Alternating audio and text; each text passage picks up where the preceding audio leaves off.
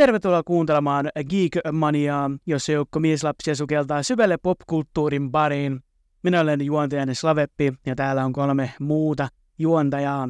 Toisena juontajana on itse Korppi. Morjesta, morjesta. Kolmantena juontajana ää, toimii meidän namusedämme Rautavelho.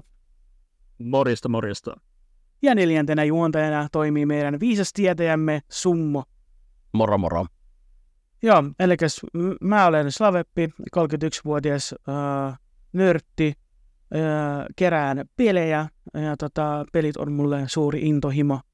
Ja tota, samalla voisi vastata näihin kysymyksiin, jos joskus jo aikana tulee kysyttyä, niin voi ohjata aina suoraan ensimmäiseen jaksoon, jossa kuulee nämä vastaukset, eli mikä on lempiruoka, niin se on ri- riisiä kanaa hapanimellä kastikkeessa, kuinka pitkä mä oon, niin 168 senttiä, mikä on lempiväri, ää, sininen ja punainen, ja tota, ää, värikombona ehdottomasti paras on ää, punamusta.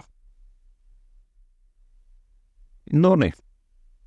Tosiaan meitsi on Korppi ja olen striimaaja, tiktokkaaja, cosplayaaja amatöörimäisesti ja tota, pelikeräilijä myös. Mitäs muutama kertoisin? No, Velho voi jatkaa tästä.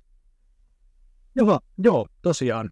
No, mä olen 36-vuotias äh, yrittäjä Pirkanmaalta ja olen namusetä sen takia, että olen ammatiltani makeistukkuri. Äh, olen myös intohimoinen pelikeräilijä ja elokuvakeräilijä, äh, striimaaja ja TikTok.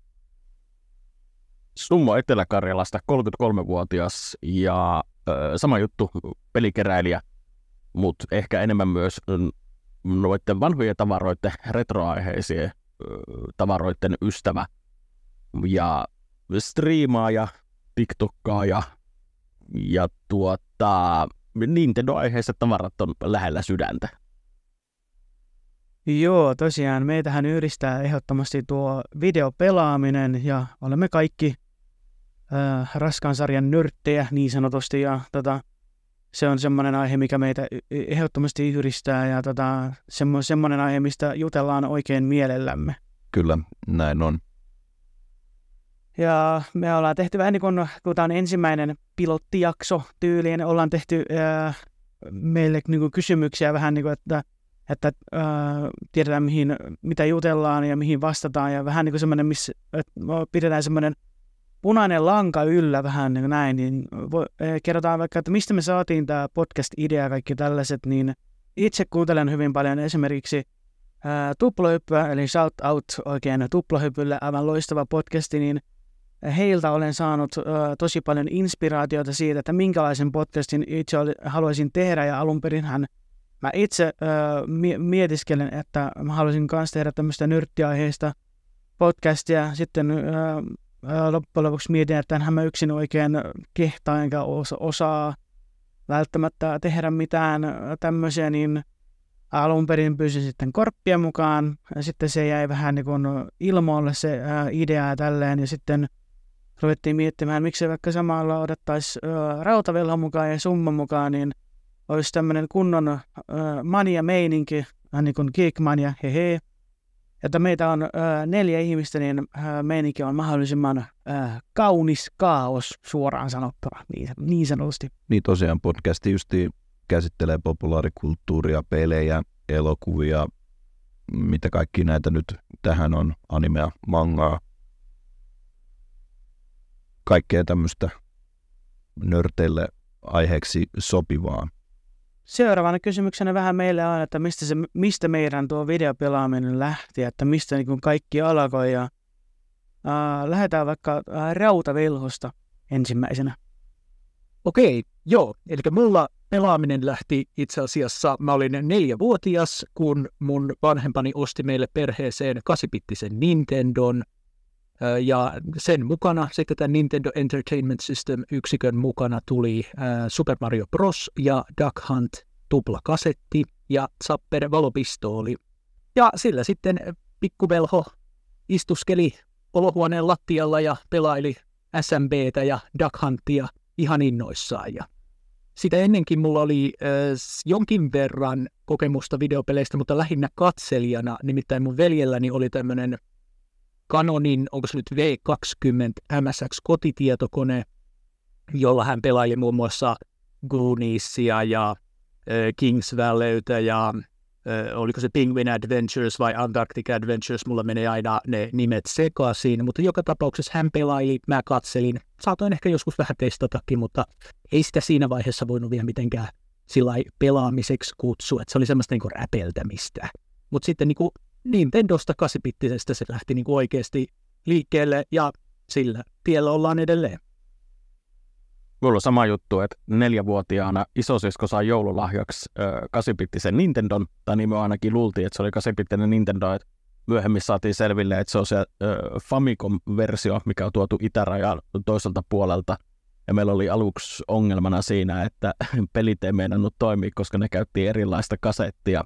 Mutta meillä oli myös Super Mario 1 ja Duck Hunt, semmoisia pelejä, minkä parissa tuli vietettyä tosi paljon aikaa. Ja se Duck Hunt käytti sitä zapperasetta, mikä oli siihen aikaan ihan huima edelläkävijä, että se pystyi itse semmoisella valopistoolilla tähtäämään televisioon ja ampumaan niitä ankkoja sieltä ja se oli tosi siisti kokemus, mutta sitten naapurustossa oli tietokoneita, meillä ei ollut niitä, niin, niin tuli sitten nähtyä niitä pelejä. Ja StarCraft, Warcraft ja Heroes Might and Magic oli semmoisia ensimmäisiä tietokonepelejä, minkä parissa itse tuli oltua, mutta ei niitäkään todellakaan osannut pelata, että se oli just sitä räpeltämistä. Mun videopelaaminen lähti, kun olin 10-vuotias ja porukat hankki mulle semmoisen videopelikonsolin kuin Sega Mega Drive 2 ja siitä niin kun lähti niin kun pelaaminen itsessään ja ensimmäinen pelihän, mitä mä, mitä mä ikinä pelasin, oli ensimmäinen Sonic the Hedgehog. Ja siis siitä lähti mun rakkaus äh, platformer-tasohyppelypeleihin ja äh, rakastan yhä vieläkin niitä pelejä. Ja vähän harmittaa, että nykypäivänä niitä tehdään paljon vähemmän, äh, mutta onneksi voi pelata näitä vanhempia pelejä tälle. Ja on, on tullut koettua kaiken maailman myös niin kuin näitä ihme Philipsin Videopack G7000, mikä 7400 onkaan, joka oli aivan kamala pelikonsoli, mutta se oli sitä aikaa. Ja tota, sitten aika lailla lähti liikkeelle pelaaminen ihan kunnolla niin kuin Pleikkari ykkösestä eteenpäin, että niin kuin Sega Mega Drive 2 muuttui Pleikkari ykköseksi, sitten oli Pleikkari 2 ja PSPtä ja Pleikkari kolmosta ja nelosta ja ää, sitten ää, se vaan jossain vaiheessa mulla muuttui sitten PC-pelaamiseksi, mutta kyllä sitä ää, tulee pelattua monella eri konsolilla kuitenkin, mutta kymmenenvuotiaasta asti olen kumminkin pelannut pelejä ja sillä tiellä ollaan yhä ja suuri intohimo on yhä vielä edelleenkin. Teillä on kyllä tosi oikeasti mielenkiintoiset ja kivat tuommoiset tarinat, kun mä oon sitten enemmän niin kuin tätä 2000-luvun alkupään osastoa, että meidän junnu. Tota, kyllä. Meillä oli toi Pleikkari 2 ihan niin kuin ensimmäinen konsoli. Ja tota, hauska juttu on, että me saatiin sen jouluna. Mä olin kolme tai neljä vuotias ja Faija ja Mutsi aina kertoi, että ennen joulua, että he otti sen Pleikkari 2 niin kuin sieltä laatikosta ja pelas sit sillä, koska se oli jotenkin heidänkin mielestä niin siisti. Ja sitten se laittoi sen aina sit niinku pois sillä jälkeen ja sitten jouluaattona saatiin se. Ja ensimmäinen peli, mitä, mitä niinku on koskaan pelannut, on Crash Bandicoot Wrath of Cortex – ja se on kyllä semmoinen, sanotaan näin, semmoinen peli, mikä ei ole semmoinen, että mä palaan siihen nykypäivänä. Ja se oli aika tälle aikuisella, kun on tutkinut, että onko se oikeasti hyvä peli, niin tiedätte kyllä, ei, ei ole. Mutta tota, se lähti siitä ja Pleikkari 2 on semmoinen, että silloin aina omassa sydämessä justiin iso, iso tota, paikka.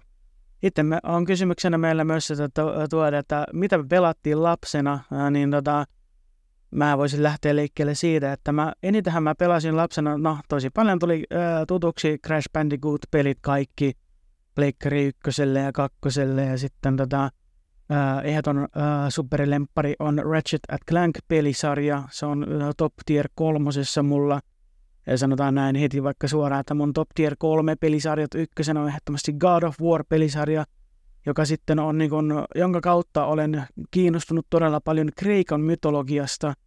Toisena on ehdottomasti Ratchet Clank-pelisarja ja kolmantena Jack and Daxter-pelisarja. Ja tota, tosi paljon semmoista, tietenkin aika lailla lapsille suunnattua, no God of War nyt ei ole, mutta aika lailla lapsille suunnattuja pelejä tuli pelattua äh, lapsena ja nuorena. Sitten semmoisia paskoja lisenssipelejä äh, elo, elokuvista, mitä Spider-Man äh, leffapele, leffoista tehty pelejä Harry Pottereista, mutta no, varsinkin Harry Potter PS1-pelit, äh, Viisasten kivi ja salaisuuksien kammio, niin paskoja pelejähän ne oli totta kai tietenkin, mutta se ei sitä silloin lapsena tajunnut, mutta siis legendaarinen Suomi-duppi, kyllähän niitä mielellään pelasi ehdottomasti. Ja tota, ei, kaikkea nyt aivan muista, mutta kumminkin sanotaan näin, että retro, retropelit on suuri rakkaus kuitenkin, vaikka tulee pelattua niin kuin nykyään pelejä, mutta kyllä sitä tulee aina välillä palattua semmoisiin vanhoihin alle 2000, alle 2005 luvun, luvun peleihin ja sille, mutta pääasiassa justiin Plekkari ykkösellä lapsena niin kuin pikkuskidinä tullut pelattua. Niin ehdoton suosikki on ollut myös Aladdin ja Nasiran kosto. Ihan hito suomiduppi, kyllä. Se on klassikko peli ja ai ettien, että ää, Toy Story 2, siinä on yksi ää, kans loistava. Ää, se oli lisenssipeli, ää, ei mikään kovin ää, huippuhyvä peli, mutta kun näin aikuisena tajuaa sen. Mutta se oli semmoinen ihan viihdyttävää shittiä suoraan sanottuna, että ne, kyllä sen pelin parissa viihtyi tosi paljon, mutta ehkä suurin piirtein eniten sydämeen on jäänyt se Aladdin ja Nasiran kosto, Crash Bandit-trilogia, no Spyro-trilogia myös, tai Spyro, miten se lausutaan, ja siinäpä nyt ne aika lailla on ne tärkeimmät pelit niin sanotusti. No niin, eli tosiaan mä aloittelin sillä kasipittisellä Nintendolla ja Super Mario Brosilla ja Duck Huntilla, ja siihen aikaanhan oli näitä tämmöisiä Nintendo vuokrauspisteitä, josta sai näitä ää, Japon NES-pelejä sitten vuokrattua. Oliko niissä taisi olla vähän semmoinen vaihteleva se hintajärjestelmä, mutta aika monet oli muistaakseni 39 markkaa vuorokaudessa. Ja mä muistan, että meillekin vuokrattiin jotain jotain pelejä, öö, muun muassa Tailspinia, ei, ei hyvä peli, mutta tota, joskus sitä kuitenkin tuli vuokrattua, öö, Robin Hoodia, öö, sitten mä muistan, että meille ihan ostettiin toi Jurassic Park 8-pittiselle Nintendolle, olisikohan se ollut syntymäpäivälahja, sitä mä en muista kyllä tarkkaan. Mä olin ö, kakarana ihan siis Dinosaurus Kaheli ja Jurassic Park oli niin kuin kovinta kamaa ikinä. Entä Dino Crisis? Dino Crisis oli kovaa kamaa sitten myöhemmin kahdestakin syystä. Ensinnäkin sen takia, että siinä oli dinosauruksia ja toiseksi sen takia, että se oli Capcomin selviytymiskauhu. Mutta siitä mä kerron sitten vaikka vähän myöhemmin lisää. Mutta tota, sitten mennään takaisin vielä sinne kasipittiseen Nintendon aikakauteen, niin äh, siellä tuli pelattua sitten muassa, muun muassa Chip and Dale's Rescue Rangersia ja Tom and Jerryä. No Chip and Dale's on sellaista taattua Disney-laatua öö, siihen aikaan. Eikö se ollut Capcom, joka teki noi Disney-pelit öö, katsipittiselle ja niissä ei taida yhtään huonoa peliä olla. Eli kovaa kamaa, aika helppo tasohyppely, mutta just semmoinen niin kuin ihan nappisopiva niin kuin muksulle pelattavaksi. Tom Jerry oli sitten vähän haastavampi, tai jotenkin tuntuu ainakin, että siinä oli se kenttäsuunnittelu semmoista, että se e, eteneminen ei ollut niin lineaarista. Ehkä, ehkä se olikin ensimmäisiä open world-pelejä. Mä, mä, mä en pidä open world-peleistä muuten, sanotaanko tämmöinen fakta. Eli Elden Ring ei välttämättä mene multa usein kysytään, että vaikka mä olen kova pelaamaan Dark Souls-pelejä ja etenkin ensimmäistä Dark Soulsia, että ootko pelannut Elden Ringiä kaksi tuntia, koska se open world. Mä saan jonkinlaisen niin semmoisen allergisen reaktion siitä, että kun mä, mut pistetään pelaan open worldia, niin se ei vaan toimi mulle. Mutta tota, sitten kun kasipittinen Nintendo äh, jäi pois, mä en tiedä mitä sille sitten tapahtui, kai se myytiin keltaisessa pörssissä tai jotain, ja tota, toi, toi, siihen tuli tilalle sitten toi äh, Sega Mega Drive 2, eli se on myös tuttu konsoli mullekin, ja sillä pelattiin sitten Sonicia ja sitten muun muassa semmoista lastenpeliä kuin Mortal Kombat, semmoinen hyvin niin kuin semmoinen Tenaville sopiva piirteä peli. Ja niin, Kyllä. Tota, niin Lapsiystävällinen. Nintendollahan, ja lapsiystävällinen, sieltä tuli totuus. Niin, niin tota, Super Nintendollahan äh, siitä oli muistaakseni sensuroitu veret pois, mutta Sega Mega Drivella ne oli nähtävissä. Eli just semmoista niin kuin tervehenkistä kamaa, niin kuin mun koko pelihistoriani oikeastaan on täynnä. Kyllä. Ja tota, mitä siellä sitten muuta oli? Fly King, hyvä peli, mutta aika sadistisen vaikea. Et Sitten mäkin olen ennen joka on suunnitellut sen pelin, haist huilu, mutta ei sen väliä. Näinhän se on. Ja tota, mitä mä mainitsin siis sieltä vielä, äh, Zombies, Konamin aivan huikee, kaksin pelattava, tämmöinen tota, miksi sitä nyt sitten kutsuisi, olisiko se sitten niin ammuskelu, seikkailupeli, aivan loistava sohvakouoppi.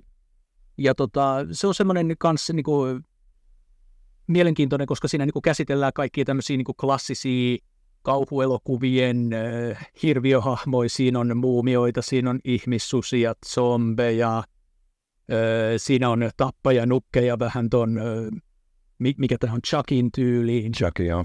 Ja tota, siellä, siellä on kaiken näköistä ja eri, eri teemoja. Ö, On tämmöisiä niin pelottavia linnoja ja sitten on ö, kaikkia tämmöisiä muodon muuttajia ja ö, kenttien nimet on viittauksia vanhoihin kauhuelokuviin. Se, se on tosi hyvä semmoinen ja siitä on niin kuin lämpimät muistot lapsuudesta. Yksi peli, minkä mä voisin tuoda esille, oli myös Empire of Steel. Aivan loistava, sivuttain vierivä tämmöinen shoot 'em up, jossa pelataan joko tämmöisellä pienemmällä ja nopeammalla lentokoneella tai sitten semmoisella mm, raskaammalla ja hitaammin liikkuvalla ilmalaivalla. Se on semmoinen niin steampunk-henkinen räiskintä. Ja täytyy sanoa, että se on niinku, kans niinku kovinta kamaa ikinä. Mitäs sitten Sega Mega Driven jälkeen?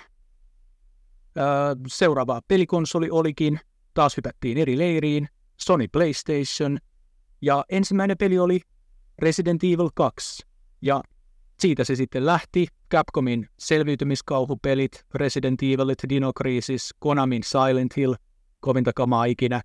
Se on edelleenkin yksi mun suosikkigenreistäni, ja niitä tuli tykitetty tosi paljon pleikkarilla. Ja niiden lisäksi sitten ihan tämmöisiä, toki paljon huonoja pelejä, kuten vaikka, mikä se on, War Gods, joku semmoinen tappelupeli, räpellys, aivan surkea. Älkää ikinä ostako sitä muuta kuin korkeintaan keräilymielessä, jos haluatte.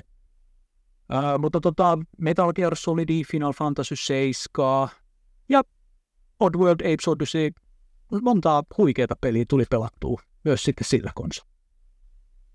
Niin ja sitten varmasti myös toi sulla lämpimiä muistoja tuosta Le- Lego kun Harry Pottereista, että niitäkin oot muutaman kerran striimannut ja Pitää paikkansa, mä oon pari kertaa striimannut ton Harry Potter ja Viisasten kiven PlayStation 1-versio juurikin tämä, jossa on nämä legendaariset suomidupit ja kerran muistaakseni sen jatko-osan, eli tämän salaisuuksien kammion. Mutta mulla ei ole mitään muistoja siitä oikeastaan lapsuudesta. Ne ei ole Mm. lapsuuden pelejä, niin mä oon kärsinyt ne niin kuin aikuisiellä. Eli mä oon kestänyt sen ihan eri tavalla, koska sitä mukaan kun ihminen niin kuin, ö, aikuistuu ja ikää tulee, niin kestää myös niin kuin, asioita sillä paremmin. Ja niissä peleissä on kyllä kestämistä oikeasti. se on kyllä ihan totta, Ne on niin järkyttävän kankeita ne pelit, että niinku, on. Ja sitten ne näyttää ihan niin kuin, miettii silleen, että miten te voitte mennä tämmöisestä pelistä, otetaan esimerkkinä Crash, miten te voitte mennä tästä tähän, ihan niin kuin graafisesti, niin se on ihan järkyttävän näköistä se Le- Lego. Miksi mä sanon koko ajan Lego? Hän- Siis Harry Potter PS1, niin ne, ne on aivan järky. Johtuisiko siitä, että ne hahmot näyttää leikopalikoilta? Se voi olla joo. mä, mitä äh, mä oon lukenut ja katsonut noita videoita tuosta noista Harry Potter-peleistä, niin justiin, oliko se salaisuuksien kammio juurikin PC-versio, ja monet ty- tykkää juurikin siitä PC-versiosta, kun siitähän on äh, niin kuin GameCube-versio, PS2-versio, Sata erilaista. satoja erilaisia versioita, käsikonsoleillekin on omat versionsa, mutta monet juurikin tykkää siitä PC-versiosta nimenomaan. Joo, ja sehän on jännä itse asiassa just noissa Harry Potter-peleissä, just näissä niin kuin viisasten kivi ja, ja salaisuuksien kammio, että nyt ei puhuta pelkistä porttauksista, vaan ne on oikeastaan niin kuin eri alustoilla ihan erilaisia pelejä. Täy, täysin eri pelit. Joo, ne on eri, erilaisia, että ne on ihan täysin samanlaisia. Se on hauska just siinä mielessä. Uh, me yritän jotenkin hirveän tiiv- tiivistettynä pitää tänään, koska siis minulla on lapsuudessani ollut todella paljon pelikoneita ja siis laajasta laitaa. Et kaikki lähti siitä Nintendo 8-bittisestä Famicomista ja sen parissa tuli pelattu Super Mario 1 ja mä olin ihan tosi superkateellinen siitä, että en ikinä saanut kakkosta tai kolmosta. Naapureilta löytyi sitten se, niin piti aina sitten heillä käydä pelaamassa se läpi ja muistan, kun lapsena osasin pelata vielä Super Mario 3 yhdellä istumalla läpi just tämän takia, koska ei ollut ihan hirveästi aikaa. Aina kun mentiin vierailemaan, niin se oli pakko niin kuin lätkyttää menemään yhdellä, yhdellä kertaa siitä. Niin, Mutta Sega Mega Drive 2 on myös, se oli niin kuin ensimmäinen sitten ihan miulle ostettu pelikone. Ja tietysti Sonicki sarjana tuli siihen tutuksi ja on tykästynyt edelleenkin, että Sonic, Sonic 3 on minun mielestä sellainen mitä tykkään fiilistellä vähän väliä, ja ne musiikit on tosi, tosi jees siinä pelissä itsessään, mutta platformereiden parissa öö, melkein aina tuli vietettyä aikaa, mutta isoin ehkä kulmakivi itsellään on ollut sitten, että me on ollut Eskarissa kuusivuotiaana, niin myös saatiin Nintendo 64 itselleen, ja Super Mario 64 oli semmoinen, että se oli jotenkin tosi tosi iso juttu itselleen ja minä vasta vähän aikaa sitten pelasin sen striimeissä läpi ja mm, sitä oli kiva muistella, että minkälainen se peli on, mutta tänä päivänä ne kontrollit on kyllä niin kankeet, että jos sen peli haluaa kokea, niin se on ihan jees pelattava, mutta et, saattaa olla vähän totuttelemista siihen, niin että se, se Super Mario 64 pidetään ensimmäisenä tämmöisenä 3D-platformer-pelinä, niin sen kyllä huomaa, että kehitys on mennyt eteenpäin siitä ihan älyttömästi. Mutta pleikkariko tuli, Final Fantasy oli iso juttu itselleen. Niitä tuli pelattua ihan, ihan jatkuvasti ja se jo teki se maailma uppoutui minuun ja kaikki se tarinan kerronta ja silloin me mietin, että pystyykö pelit olemaan myös tällaisia, että niissä oikeasti niin kuin syvennytään hahmoihin ja kerrotaan, että se jotenkin oli äh, ihan huikea kokemus. Ja sitä kautta tuli sitten Metal Gear Solid itselleen tutuksi.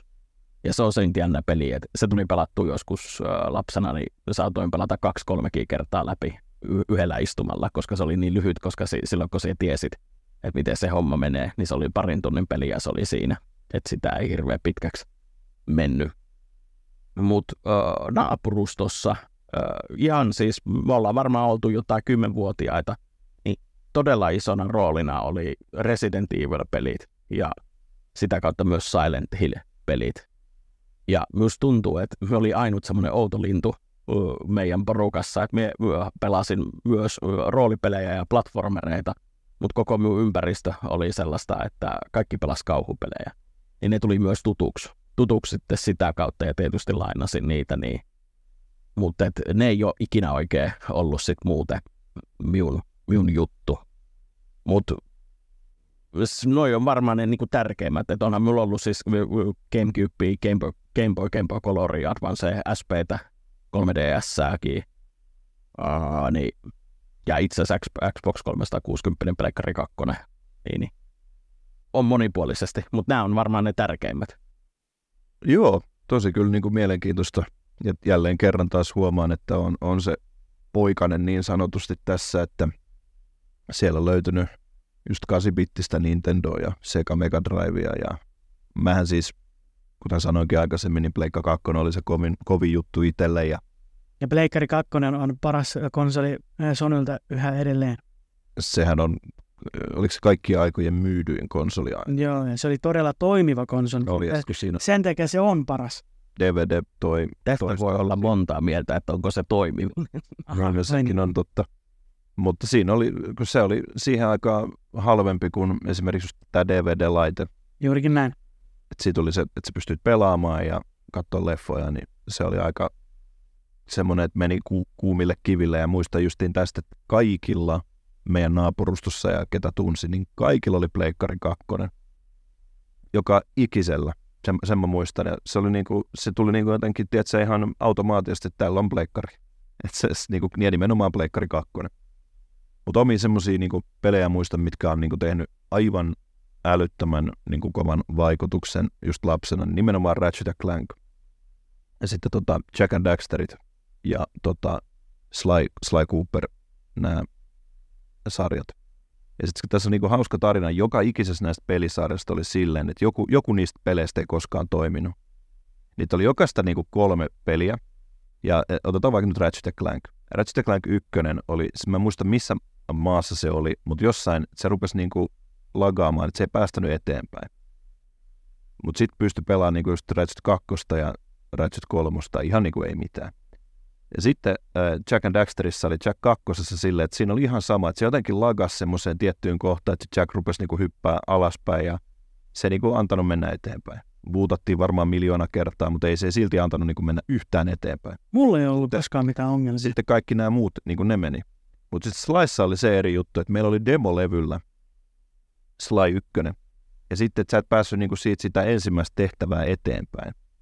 Ja sitten siinä oli, muistan, muistan, että kaikki muut slide toimi. Ja sitten kun pääs, sain, mä muistan, kun sain sen Sly Raccoonin käteen joskus jostain, onkohan, mä nyt muista varmaan kirkkodummella jostain Prismasta, kysyin isäukolta, että saisinko tämän, mä haluaisin tämän ihan hirveästi. Ja sitten se, että no otetaan nyt se sitten ja voi kuulla sitten, kun oli kokonaan ne kaikki, kaikki se sarja, sarjan pelit siinä, että ne niinku toimii ja pystyi niinku pelaamaan. Ja tota, muistan vaan, että nämä, nämä kolme on, on ollut semmoiset, mitkä on tehnyt niinku aivan järkyttävän ison niinku vaikutuksen itseen ja saanut ihan niinku eri, eri atmosfääreihin suurin piirtein. Että sekin, että niinku, miten nerokasta vaikka Ratchet Clankin idea on. Se on platformeri, missä sulla on erilaisia härveleitä ja, ja aseita, millä sä sit pistät menemään. Ja voi umpea sitä sitten, kun siitä tuli se Ratchet Clank 2, Going Commando, kun siihen alkoi tulla se aseiden päivitys ja kaikki nämä. Ja sitten kun se oli, ei ollut enää niin kankeeta se niin kuin, liikkuminen, mitä siinä ykkösessä on. Ja voi pojat, sitten kun tuli Ratchet Clank 3, se oli niin kuin hiottu entistä paremmaksi ja parani vaan koko ajan. Ja hauska juttu tässä on se, että joka ikisessä noissa Ratchet Clankissa se tarina on niin kuin ihan top tier kamaa. Mutta sitten esimerkiksi Jack, Jack and Daxter, niin sehän on tunnettu just siitä se ensimmäinen, se Precursor Legacy, että siinähän ei ole niinku näitä latausruutuja yhtään, se vaan niinku menee. Ja sitten siinä on esimerkiksi se, siihen aikaan oli tosi kova juttu, että kun siinä vaihtuu päivä yöksi ja sitten taas yö päiväksi, niin sehän oli aika kova juttu siihen, siihen aikaan. Ja muistan sitten, että se oli kyllä niin semmoinen platformer, että se oli vähän vaikeampi kuin, niin kuin Ratchet Clank, mutta tota, että sitten sit kuitenkin niin kuin nautti. Ja se oli hyvin eri tavalla niin kuin lähestyttävä peli. Ja sitten muistan, olikohan joku joulu, kun meille tuli sitten toi Jack 2 Renegade, ja tota, se niin kuin räjäytti itsellä aivan pankin niin kuin ihan täysin, koska se oli niin erilainen kuin se ykkönen. Ja mä koen, että se on niin kuin hyvällä, hyvällä tavalla erilainen. Ja siinähän hauskinta on se, että sitä oli niin kuin tälle aikuisena jälkeenpäin, että se on niin kuin lasten GTA-tyylisesti tehty eihän se mikään lasten peli silloin enää ollut, vaan se oli niin kuin, muistan, että se on K12, mutta silti sitä sai pelaa, koska se oli, se oli niin kuin jotenkin jatkoa sille aikaisemmalle, mikä oli ihan niin kuin lasten peli. Ja sitten siinä esimerkiksi, kun Jack saa ne pimeän ekon voimat, niin se oli jotain niin kuin tajunnan, tajunnan räjäyttävää se, että hei hetkonen, että tämä oli ennen, niin kuin, tämä ei puhunut mitään tämä hahmo, ja nyt se puhuu, niin kuin sano, saattaa sanoa rumisanoja, ja sitten se saa tuommoisen raivon puuskauksen, mistä siitä muuttuu tuommoinen örkki tyylisesti.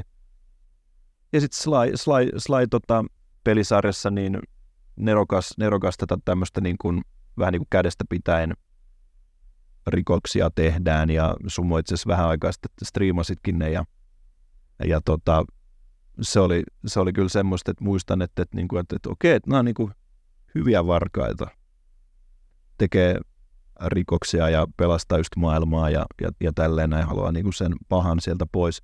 Mutta ehkä niin kuin kaikista isoin, mikä siinä niin kuin teki, oli just se, että ne oli, niillä oli niin hienot ne niin kuin siihen aikaan ne suomidubit. Nehän on siis ihan, niin kuin, ja nykypäivänähän Suomessahan on ihan oma fanikuntansa tälle Sly-hypetykselle.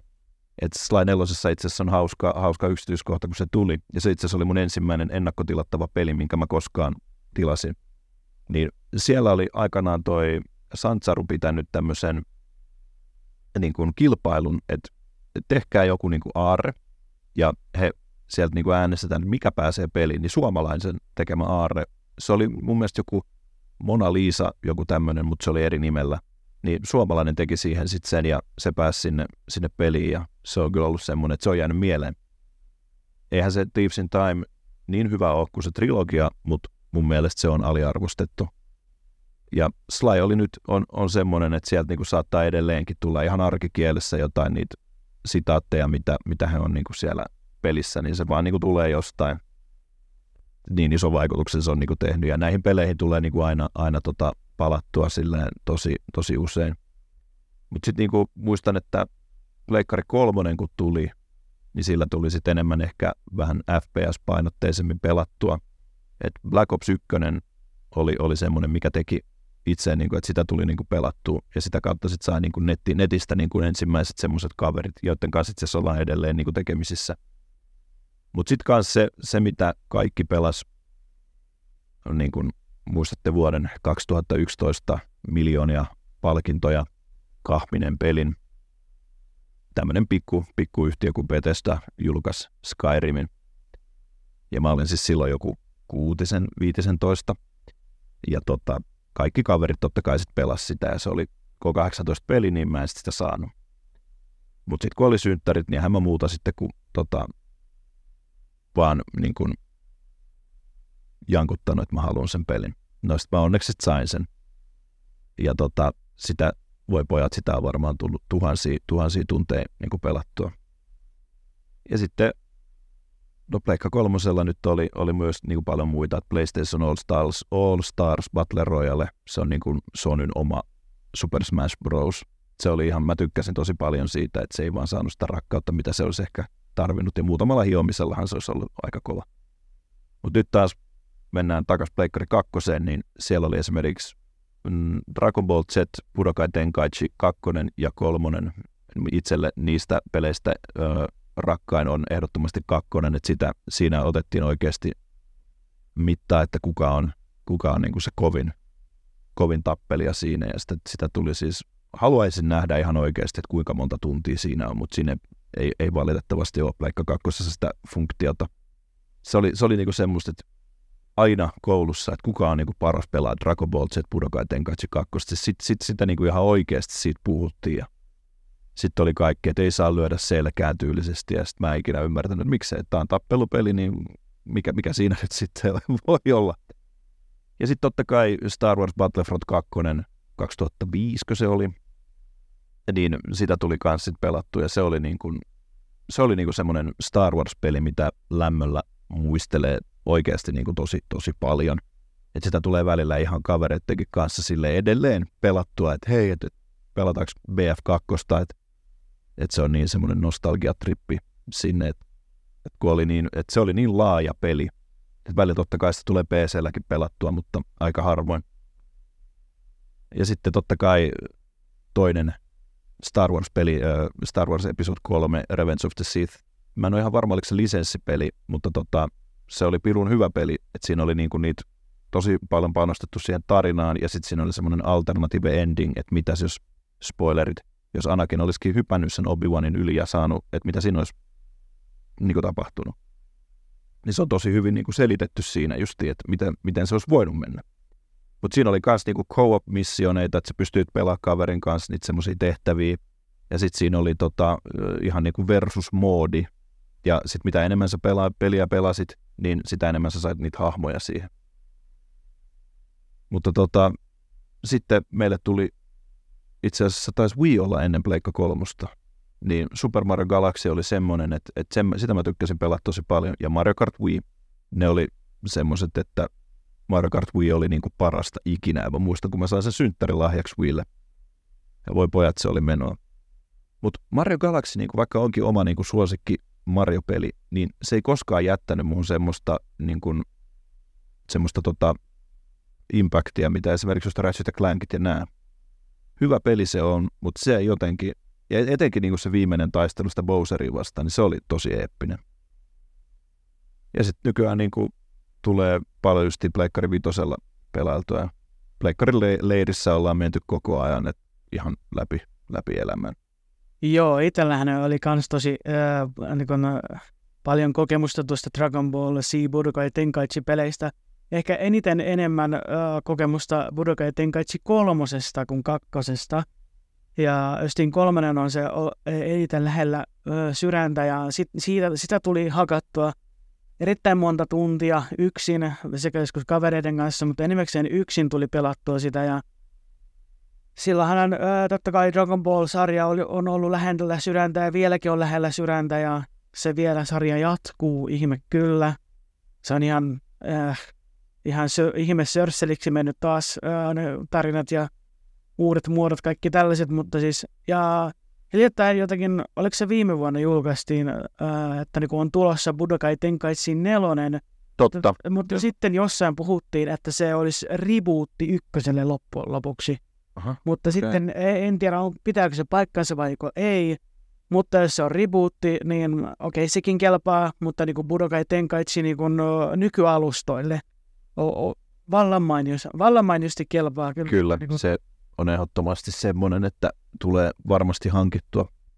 Muistan, muistan tota, sitten, kun oli just se Budokai Tenkaichi hype päällä ja sitten mä ostin jonkun Dragon Ball Raging Blast 2. Oh, se oli hyvä. Ja siinä kävi sitten silleen, että mä laitoin sen sinne sisään ja sitten mä kokeilin, että tämä on varmaan niinku samantyylinen peli. No voitte kuvitella, oliko se samantyylinen peli. Se oli siellä siihen yhteen pelikertaan. Sitä ei sitten enää, enää pelattu kertaa. Oh, se on varmaan vielä. siitä. No mä kato, olin tottunut siihen, että siinä on samanlaiset kombot ja sitten niinku, että se on samantyylinen peli. Mutta se ei sitten niinku toiminut niinku ollenkaan yhtään itselle. Että sitten se vähän niin kuin jäi se Dragon Ball-pelit pelit niin kuin siihen, että onhan näitä kaikkia, kaikkia pelejä ollut. Esimerkiksi sitten tuli PSPlle pelattua semmoista kuin Dragon Ball Shin Budokai. Sama täällä, sama täällä. Mä, äh, mä, mä niin kuin muksona tai nuorena keräsin lähes kaikki melkein niin kuin konsoleille, käsikonsoleille noita Dragon Ball-pelejä. Shin Budokai on ykkönen ja kakkonen oli varmaan myös, kakkonen oli myös, niin kyllä si, äh, molempia tuli pelattua aika paljon. Mm, mm ne oli, ne oli semmoisia, että, että niin kuin, niistä eroteltiin jyvät akanoista niistä tota Dragon Ball Budokai Tenkaichi 2. Mä muistan sen kolmosen, että sehän, oli, sehän on tosi hyvä. Ja mä tykkäsin siitä, että siinä oli enemmän panostettu niin, niin kuin hahmojen evoluutioihin, että, että ne oli niin kuin oikeasti, että ne ei ollut sitä, että on, on lähikuva vaikka Gokusta ja sitten sit tulee jotain säteitä ja sitten sit tulee Super Saiyan. Vaan esimerkiksi siellä se oikeasti etsii sieltä ne androidit ja syö ne ja sitten se saa sen toisen muodon. Mutta tota, siinä oli jote, joku siinä niin tökki sit siinä kolmosessa, että se ei ollut mun mielestä niin hyvä kuin se kakkonen.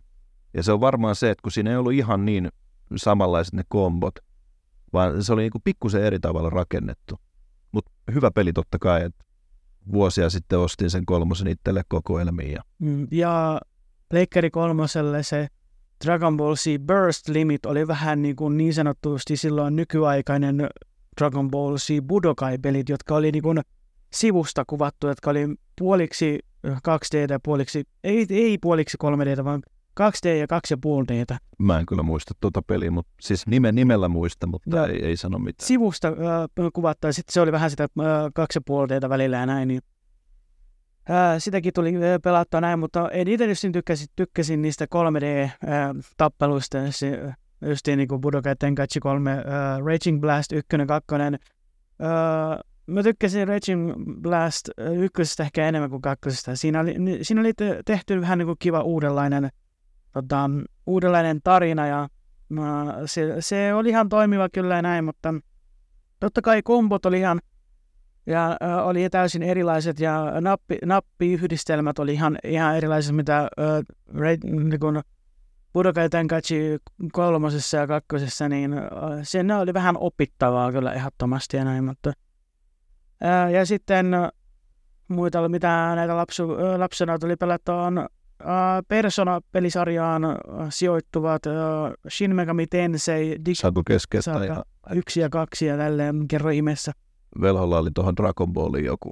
Ah, joo. Niin, joo, tosiaan tota, kun nyt siirryttiin puhumaan tuosta PlayStation 2 Dragon Ball Z Budokai-pelisarjasta, niin sitä kolmososaahan tuli niin kuin pelattua tosi paljon öö, lapsena kautta teininä. Öö, ja tota, siis kaverien kanssa ihan, ihan tota versuskombattia ja, ja tota, siitä tuli tykitetty aivan sairas määrä tunteja. Ja vielä tänä päivänäkin, kun kavereita tulee kylään, niin isketään joskus Pleikkari 2 televisio kiinni ja pistetään Pudokai kolmoset tulille. Nykyään mä taidan kyllä hävitä siinä, mutta ennen mä voitin. Siinä saattaa olla osa valetta. Siinäkin itse asiassa on just toi, että, että siinä oli kans, muistan, että Budokai näissä, niin siinä oli ihan erilaiset näppäivät. Ne oli kans vähän ehkä Mortal Kombat-tyyliset enemmän. Mutta sitäkin Joo, oli silleen sitä- pelattua. pitää paikkaista nyt enemmän semmoiset niin perinteisemmän, perinteisen kyllä. tappelupelin kaltaiset kombot. Ja sitten siinä on ne, siis täytyy sanoa, että ne sädehyökkäykset, kaikki ultimate attackit on toteutettu siinä niin kuin Oh. aivan törkeän hyvin.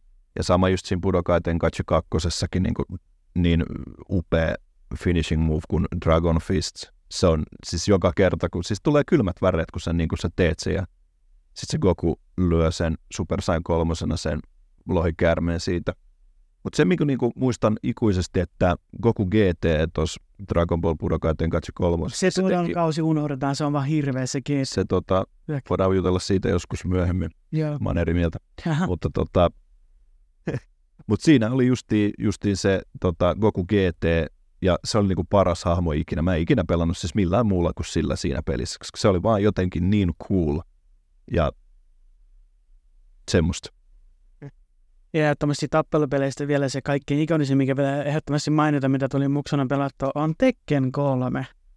Siinä niin lähti vähän niin kuin, äh, Tekkenin äh, rakkaus äh, liikkeelle, että niin kuin, siitä asti on sitten tullut pelattua äh, Tekkeneitä ja sitten näin jälkikäteen aikana on, on, niin kuin, on tutustunut Tekken 1 ja 2, mutta ne on aivan jumalattoman äh, kankeita ja hirveitä, niin Tekken 3 on vähän se ikonisin, mistä kaikki on lähtenyt liikkeelle ja siitä niin Tekkenin suosio periaatteessa on lähtenyt Mm. liikkeelle, niin kun Tekken 3 on niin löytänyt sen paikkansa sitten jo niin kuin tappelupeleissä ja sitten se on niin löytänyt se identiteetti, sen mitä se haluaa olla, Mm. niin se on se, mikä on ollut se eniten toimivin osa justiin. Ja siis se on ollut huikea, huikea mätkintäpeli ja se on semmoista, niin kuin, mä muistan niin hyvin, äh, niin kuin, kun oli Irkkalleria aikaa, ah Jonnet ei muista, Ää, niin tota, mä olin joskus Irkkalleriassa totta kai, niin mä, siellä oli aina semmoisia ryhmiä, mihin voi liittyä, niin Tekkenistä tuli mieleen, niin mä olin, liityin semmoiseen ryhmään, missä luki, että älä vittuile mulle, mä olen pelannut Tekkeniä. Se oli semmoinen, se oli semmoinen hauska, hauska systeemi, että hö, pitääpä tämmöiseen liittyä, kun on tämmöinen hasujuttu ja silleen. Ja sitten no, pie, justiin pienesti niin kun, uh, JRPG-pelit tuli, niin kun japanilaiset roolipelit tuli ö, tutuksi, justiin Persona-pelit ja Shin Megami Tensei-pelit, niitä tuli pelattua jonkun verran.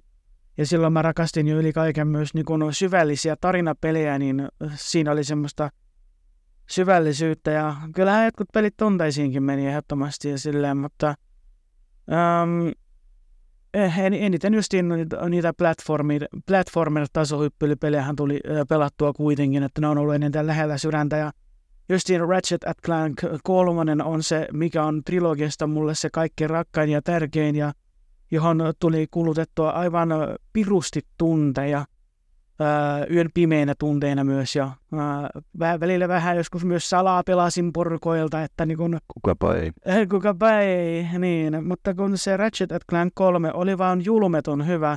Varmaan on pelannut sen ainakin kymmenen kertaa läpi uudestaan, uudestaan ja uudestaan. Ja rynolla mennään, räiskitään kaikki tuhkaksi vaan. Ja, ää, se, on se, Klassinen. klassinen ase kyllä ja se on siinä. Ja sitten justiin, se, se on hauska just, että kun mikä nyt olikaan, oliko se niin kuin niitä, sitä pultteja, sitä rahaa sai, oliko 99-kertaisesti, jos se et saanut mitään damagea itsellesi, niin se ö, kerroi vaan koko ajan nousi, nousi, nousi ja nousi, ja sitten sä voit, voit niin miljoonia.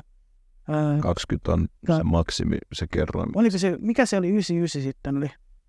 Mulla on, Se kato, siis sehän voi olla niin, kun sä otat sen jackpot cratein, niin sit se siitä vielä niin kuin niin joo, se vielä sitä tuplaantui, joo. Niin sitten sai niin moninkertaisesti sitä rahaa, mutta sitten tietenkin kun vähän osui, niin tota, kaikki nollaantui. Ja tässä on hauska fakta just siinä se, että kun äh, Ratchet Clank 1 unohdettiin äh, se ominaisuus, että voit äh, kulkea siis sivuttain. Että sen piti tulla siihen äh, niin kuin ykköseen, mutta se unohdettiin. Ja sen takia se oli vähän kökkönen se ykkösosa.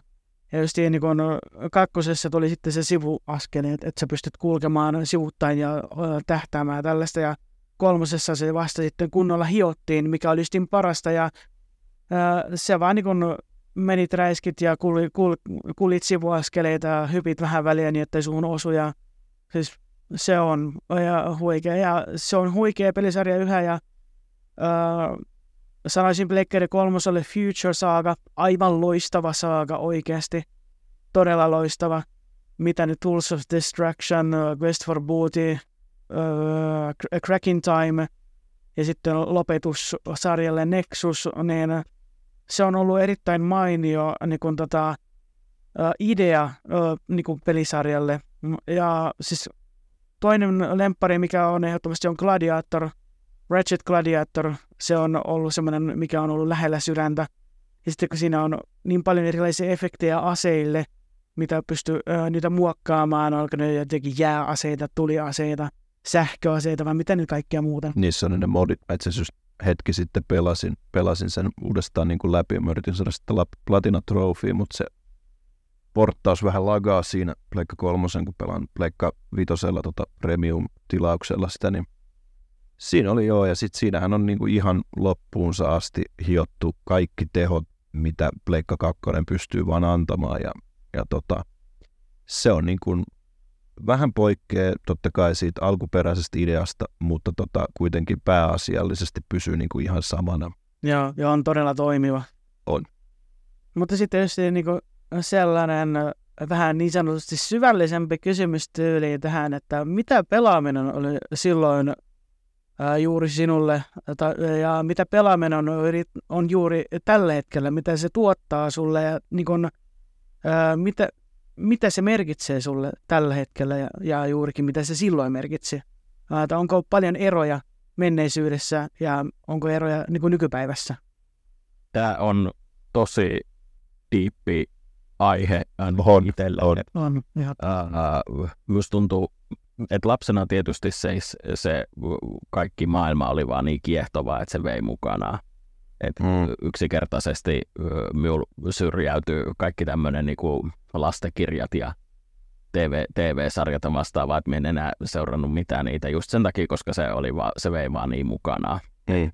Jotenkin, jotenkin siinä oli se oma viehättävyys, puhumattakaan sitten just siitä, että ää, lapsena myös tuntuu, että olla laman lapsia, niin ei ollut hirveästi vanhemmilla varaa, niin jokaisella oli vähän jotain eri, erilaisia pelejä, niin se oli ihan huikea kokemus aina käydä vierailemassa jossain, siis niin kuin vanhempien kanssa. Ja huomata, että heillä oli eri, erilaisia pelejä, minkä parissa oli, niin se niin oli jotenkin tosi kiva tutustua aina näihin näin, ja se saattoi olla just, että jotain, mitä on toivonut niin tosi, tosi pitkään, niin pääsi kokemaan niitä, niin että mulla on niin todella, todella paljon semmoisia lämpimiä muistoja lapsu, lapsuudesta. Mutta kyllähän se sitten teinivuosina, te, teinivuosina niin muuttui ö, enemmän sosiaalisemmaksi, että sitten just mätkittiin Tekkeniä ja ö, Smashia tosi paljon, ja on ollut myös jossain vaiheessa Call of Duty-vaihe, että pelattiin ni- niitä. Itse asiassa me aina vähän sekaisin, että mikä oli Pleikkari kakkosella ensimmäinen. Että minun mielestä, mutta joo, muistelisin, että se olisi Call of Duty, että me pelattiin neljästään ja samalla televisiolla ja me tehtiin se ristikko. Ri- Ei tuo klassinen. klassinen. Ei pystytty niin näkemään, että jokainen istui niin vähän eri kulmassa vielä, että ei pystynyt huijaamaan, että näkemään niitä.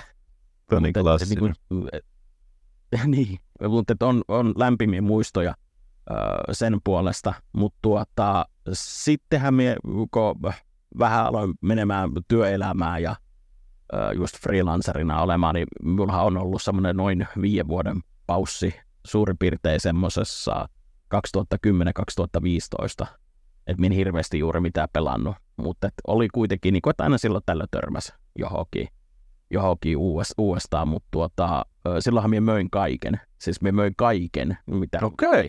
Et sen takia wow. mulla ei ole mitään näitä hirveästi jäljellä. Et onneksi mulla on toi yksi lapsuuden pelikone tuossa se ensimmäinen Famicom jäljellä, mutta tuota, et, siis me on niinku aivan siis pistänyt kaikki menemään, eli varmaan kymmenkunta eri pelikonetta ja satoja pelejä. Oho. Niin, niin mie, to, mie ajattelin silloin, että mie en enää ikinä palaa pelimaailmaan millään tavalla. Mutta tuota, sitten jostain kumman syystä niin mulla me näin Wii Uun myynnissä, ja se oli vaan siis sellainen, että me ostan ton. se, se vaan niin kuin meni, meni niin kuin vaan ostoskoriin, me, me, me, siis nyt pitää ottaa huomioon, että me en oikeasti ollut seurannut mitään pelimaailmasta, en mitään, että me vaan nappasin sen, äh, niin kuin sen lootan itselle ja lähdin pelaamaan ja tykkäsin siitä. Ja siinä kesti varmaan siis kolme tai neljä kuukautta ja todettiin, että, että Breath of the Wild on viimeinen peli, mikä tänne tulee. Ja niin kuin, se oli sitten siinä ja oli se, ei ihan oikeasti. Me nyt tuhlasin, en muista ihan tarkkaan paljon se oli, mutta että sanotaan, että neljä, 400 just siihen, että me ostin niin kuin ihan elinkaaren lopussa pelikone itse, itselleni. Ja minulla jäi niin suolainen maku siihen, niin että oli pakko ostaa Switch sen takia, että me pääsen, pääsen jatkamaan Nintendo-pelaamisia. Mutta tuota, öö, varmaan ehkä, ehkä niin kuin isoimpia asioita, mitä se on niin kuin tarkoittanut uh, niin, ja tarkoittaa edelleenkin, on se jotenkin niin kuin pelien kulttuuri. Minä itse pidän pelejä myös ihmisten tekemänä taideteoksena, vaikka välillä niin kuin nämä uusimmat julkaisut on, mitä on. Mm, laadultaan siis. Mutta mm, kuitenkin, kyllä. että minä arvostan sitä muotoa, miten niitä tehdään. Että tarvitaan käsikirjoittajia ja säveltäjiä ja artisteja, 3D, 3D-mallennusta, perinteistä piirtämistä, maalaamista, kaikki se ääni, ääni siis duppaaminen ja vastaava, niin se, kaikki se työkulttuuri, mikä siellä taustalla on, niin minä seuraan todella paljon pelien kehitystä, niin se on kivaa. Se on ollut iso asia. Tuo on ihan, ihan itse asiassa hyvä, hyvä pointti toi, että pelit on taideteoksia, koska sehän nimenomaan on. Kyllä, erittäin hyvin sanottu sillä takaa. Es, esimerkiksi niin kuin hyvä, hyvä tämmöinen esimerkki on vaikka Skyrim. Sehän on aivan upea. Upea, tota, vaikka siinä on meemejä aivan älyttömästi. Mutta se landscape ja maisemat sun muut nä, tämmöiset, nehän on aivan upeita. Ja etenkin silloin Pleikka kolmosaikaanhan se oli ihan niin kuin tajunnan rajattava, miten hienoja ne on. Oblivion oli vähän semmoista rakeista vielä, mutta sitten Skyrimissa just se maisema oli niin kuin hiottu. Totta kai sitten tuli Skyrim Remastered, mutta se on taas eri, eri juttu sitten ihan, ihan täysin. Kyllä, ja tätä aihetta voitaisiin tietenkin käsitellä myös jossain myöhemmässä jaksossakin ihan, että Kyllä. pelit aiteena. Kyllä. Mutta, tota, siis olen sataprosenttisesti samaa mieltä kanssanne, ja sitten on sellaisia pelejä, jotka on ihan siis täydellisiä taideteoksia, niin kuin vaikka juurikin Iko ja Shadow Kyllä, just näin. Kyllä, aivan. Silloin, kun mä aloin pelaamaan neljävuotiaana, se oli tavallaan varmaan vähän semmoista äh, eskapismia niin kuin todellisuudesta. Äh, mulla oli siihen aikaan siis yhtä mittaa noita korvatulehduksia ja, ja tota, korvista oli niin kuin tosi paljon mulle silloin vaivaa ja aiheutti paljon lääkärikäyntejä ja korvia puhkottiin ja, ja tyhjennettiin ja se ei ollut niin kuin, siis pienelle lapselle mitenkään mukavaa. Ja se päättyi sitten vasta, kun tota, mä pääsin ä, yksityiselle klinikalle ja tota, leikattiin noi kitarisat, niin, niin tota, sitten se kierre päättyi siihen, mutta, mutta tota, siihen aikaan videopelit toimi niin kuin mulle tosiaan tämmöisenä niin kuin pakona todellisuudesta. En ole ehkä vähän vahva käsite, mutta, mutta tota, kuitenkin jollain tasolla. Ja sen myötä siitä muodostui harrastus, ja tänä päivänä se on äärimmäisen rakas harrastus. Ja tota, vaikka mä enimmäkseen nykyään pelaankin vaan samaan aikaan, kun mä striimaan, koska mä olen yrittäjä, siihen menee, firman pyörittämiseen menee todella paljon aikaa, niin oikeastaan se ainoa aika, mitä tota, mä pystyn pelaamaan, niin se on silloin, kun mä striimaan pelejä. Niin, niin tota, mä en ole missään vaiheessa ajatellut sitä striimaamista edes sillä että mä tota, ajattelisin sen niin kuin keinona tehdä rahaa. Et se, on, se on niin kuin ollut koko ajan harrastusluonteista ja sitä sellaisena se tulee myös jatkossakin pysymään, että vaikka siltä nyt muutamia lantteja silloin tällöin on tippunut, niin se ei ole koskaan ollut niin kuin se pääpointti mulle. Että edelleenkin mennään sillä linjalla, että vaan äärimmäisen rakas harrastus, ehkä se kaikista rakas. Mitäs se on Slaveppi sulle ollut tai silloin tota, mm. tota, pelaaminen? Öö, mulle pelaaminen oli lapsena sellaista öö, todellisuutta pakoon, se, öö, koska mä olen kumminkin lastenkorista kotoisin ja mä, mutta mua niin todella kaltoin, kohdettu, kaltoin kohdeltu lapsena ja mä olin sillä, niin että oli kauhean niin semmoinen kriisi, että mitä mä oon, mitä mä teen täällä, mikä on homman nimi ja tälleen. Ja, kun mä, ja se oli mahtavaa, kun mut adoptoitiin Suomeen. Mä olen siis itse Venäjältä kotoisin alun perin. Ja mut adoptoitiin Suomeen noin seitsemänvuotiaana ja, ja sitten just kymmenenvuotiaana aloitin pelaamis, pelaamisurani ja tälleen. Niin, tota, aika lailla se oli silloin äh, todellisuutta pakoon, niin sitten ää, luokat, kaikki 1-9 luokat, mua kiusattiin tosi paljon, niin, ää, niin kun, mä haluaisin niin kun, vaeta sitä pahaa oloa pois niin kun, pelimaailmaan. Se oli sellaista just niin kun, niin kun, sitä, se, sitä se oli, että niin kun, todellisuutta pakoon omaan fantasiamaailmaan niin sanotusti ja tota, käsittelemään asioita niin kuin pelimaailman kautta se, oli, se oli sitä mulle ja samalla myös sitä, että mä halusin nähdä ja kokea sitä taideteosta, mitä ollaan luotu. Niin kuin, just niin kuin Summa sanoi, että se on niin kuin taideteos tuo peli, pelit, mitä on tehty ja se onkin niin kuin, justiin kaikkea tuommoista ja miten se nykypäivänä on, niin kyllä se ehkä vähän vielä on. Saat, varmaan vä, vähän on vielä sellaista ä, todellisuutta pakoon, mutta ei enää kun on käsitellyt jollain tavalla muulla tavalla noita asioita nykypäivänä. Kyllä mä ehkä vieläkin käsittelen asioita niin kuin pelimaailman kautta, mutta en enää niin julmetusti mitä lapsena, mutta sitten mutta nykypäivänä tuo pelaaminen on mulle on se, että mä haluan nähdä niitä taideteoksia, mitä nykypäivänä tehdään, mitä, mitä joskus on muinoin tehty. Ja sitten, että kun mä rakastan yli kaiken niin tarinapohjaisia pelejä juurikin, niin mä haluan kokea niitä tarinoita, mä haluan tuntea ne tarinat, mä niin haluan tuntea niiden tarinoiden sielun, että ja kuinka äh, syvälle se menee ja kuinka äh, tunteisiin voi kenties mennä, että niin kun, mä just niin kun rakastan semmoisia äh, niin kun, synkkiä tarinoita, joissa on paljon surua, mutta myös totta kai iloakin ja näin, niin mä jotenkin eh, haluan, tämä kuulostaa hassulta, mä niin kun jotenkin haluan itkeä niille tarinoille. Ei siinä mun mielestä mitään hassua. Se on, kertoo vaan, että tunne, tunne, tunteet on tärkeitä ja Kyllä. Ihan ne onkin. Joo, kun mä olen itse kumminkin herkkä ihminen, niin on sillä, että niin kun, just niin kuin, just niin kuin tarinoissa, peleissä tai käsitellään kuolemaa ja tällaista hylkäämistä, niin se on semmoinen uh, tosi iso uh, aihe uh, mulle, ja jotka niin menee todella kovasti tunteisiin, niin niin ne on semmoisia pelejä, joista mä tykkään todella äh, lujaa. Eli ehkä suurin äh, semmoinen peli, jolle mä olen oikeasti tirauttanut kyyneleitä, on aikoinaan Pleikkari 2. Shin Megami Tensei Digital Devil Saga ainakin yksi ja kaksi, niin varsinkin kakkonen, niin siinähän niin kun, no, en spoilaa hirveästi, mutta tosi paljon uhrauksia tehdään. Ja sitten siinä on tosi paljon semmoisia haamoja, joihin samaistuu. Ja sitten kun ne no, tietyt hahmot Delane, mä oon sitten nyt itkulitku, että mitä ihmettä tässä tapahtuu, että niin kun, ja sitten mä yllätyin silloin, kun mä pelasin ekan kerran, niin mä, mä yllätyin silloin, että mulla tuli niin oikeasti tippalinssi, että miten mä voin itkeä jollekin pelille, mutta sehän on normaalia loppujen lopuksi. Mm. Viimeksi, ja viimeksi sitten, mikä on, sit viimeksi millä mä itkin pelille on Onko? Mä edes muista.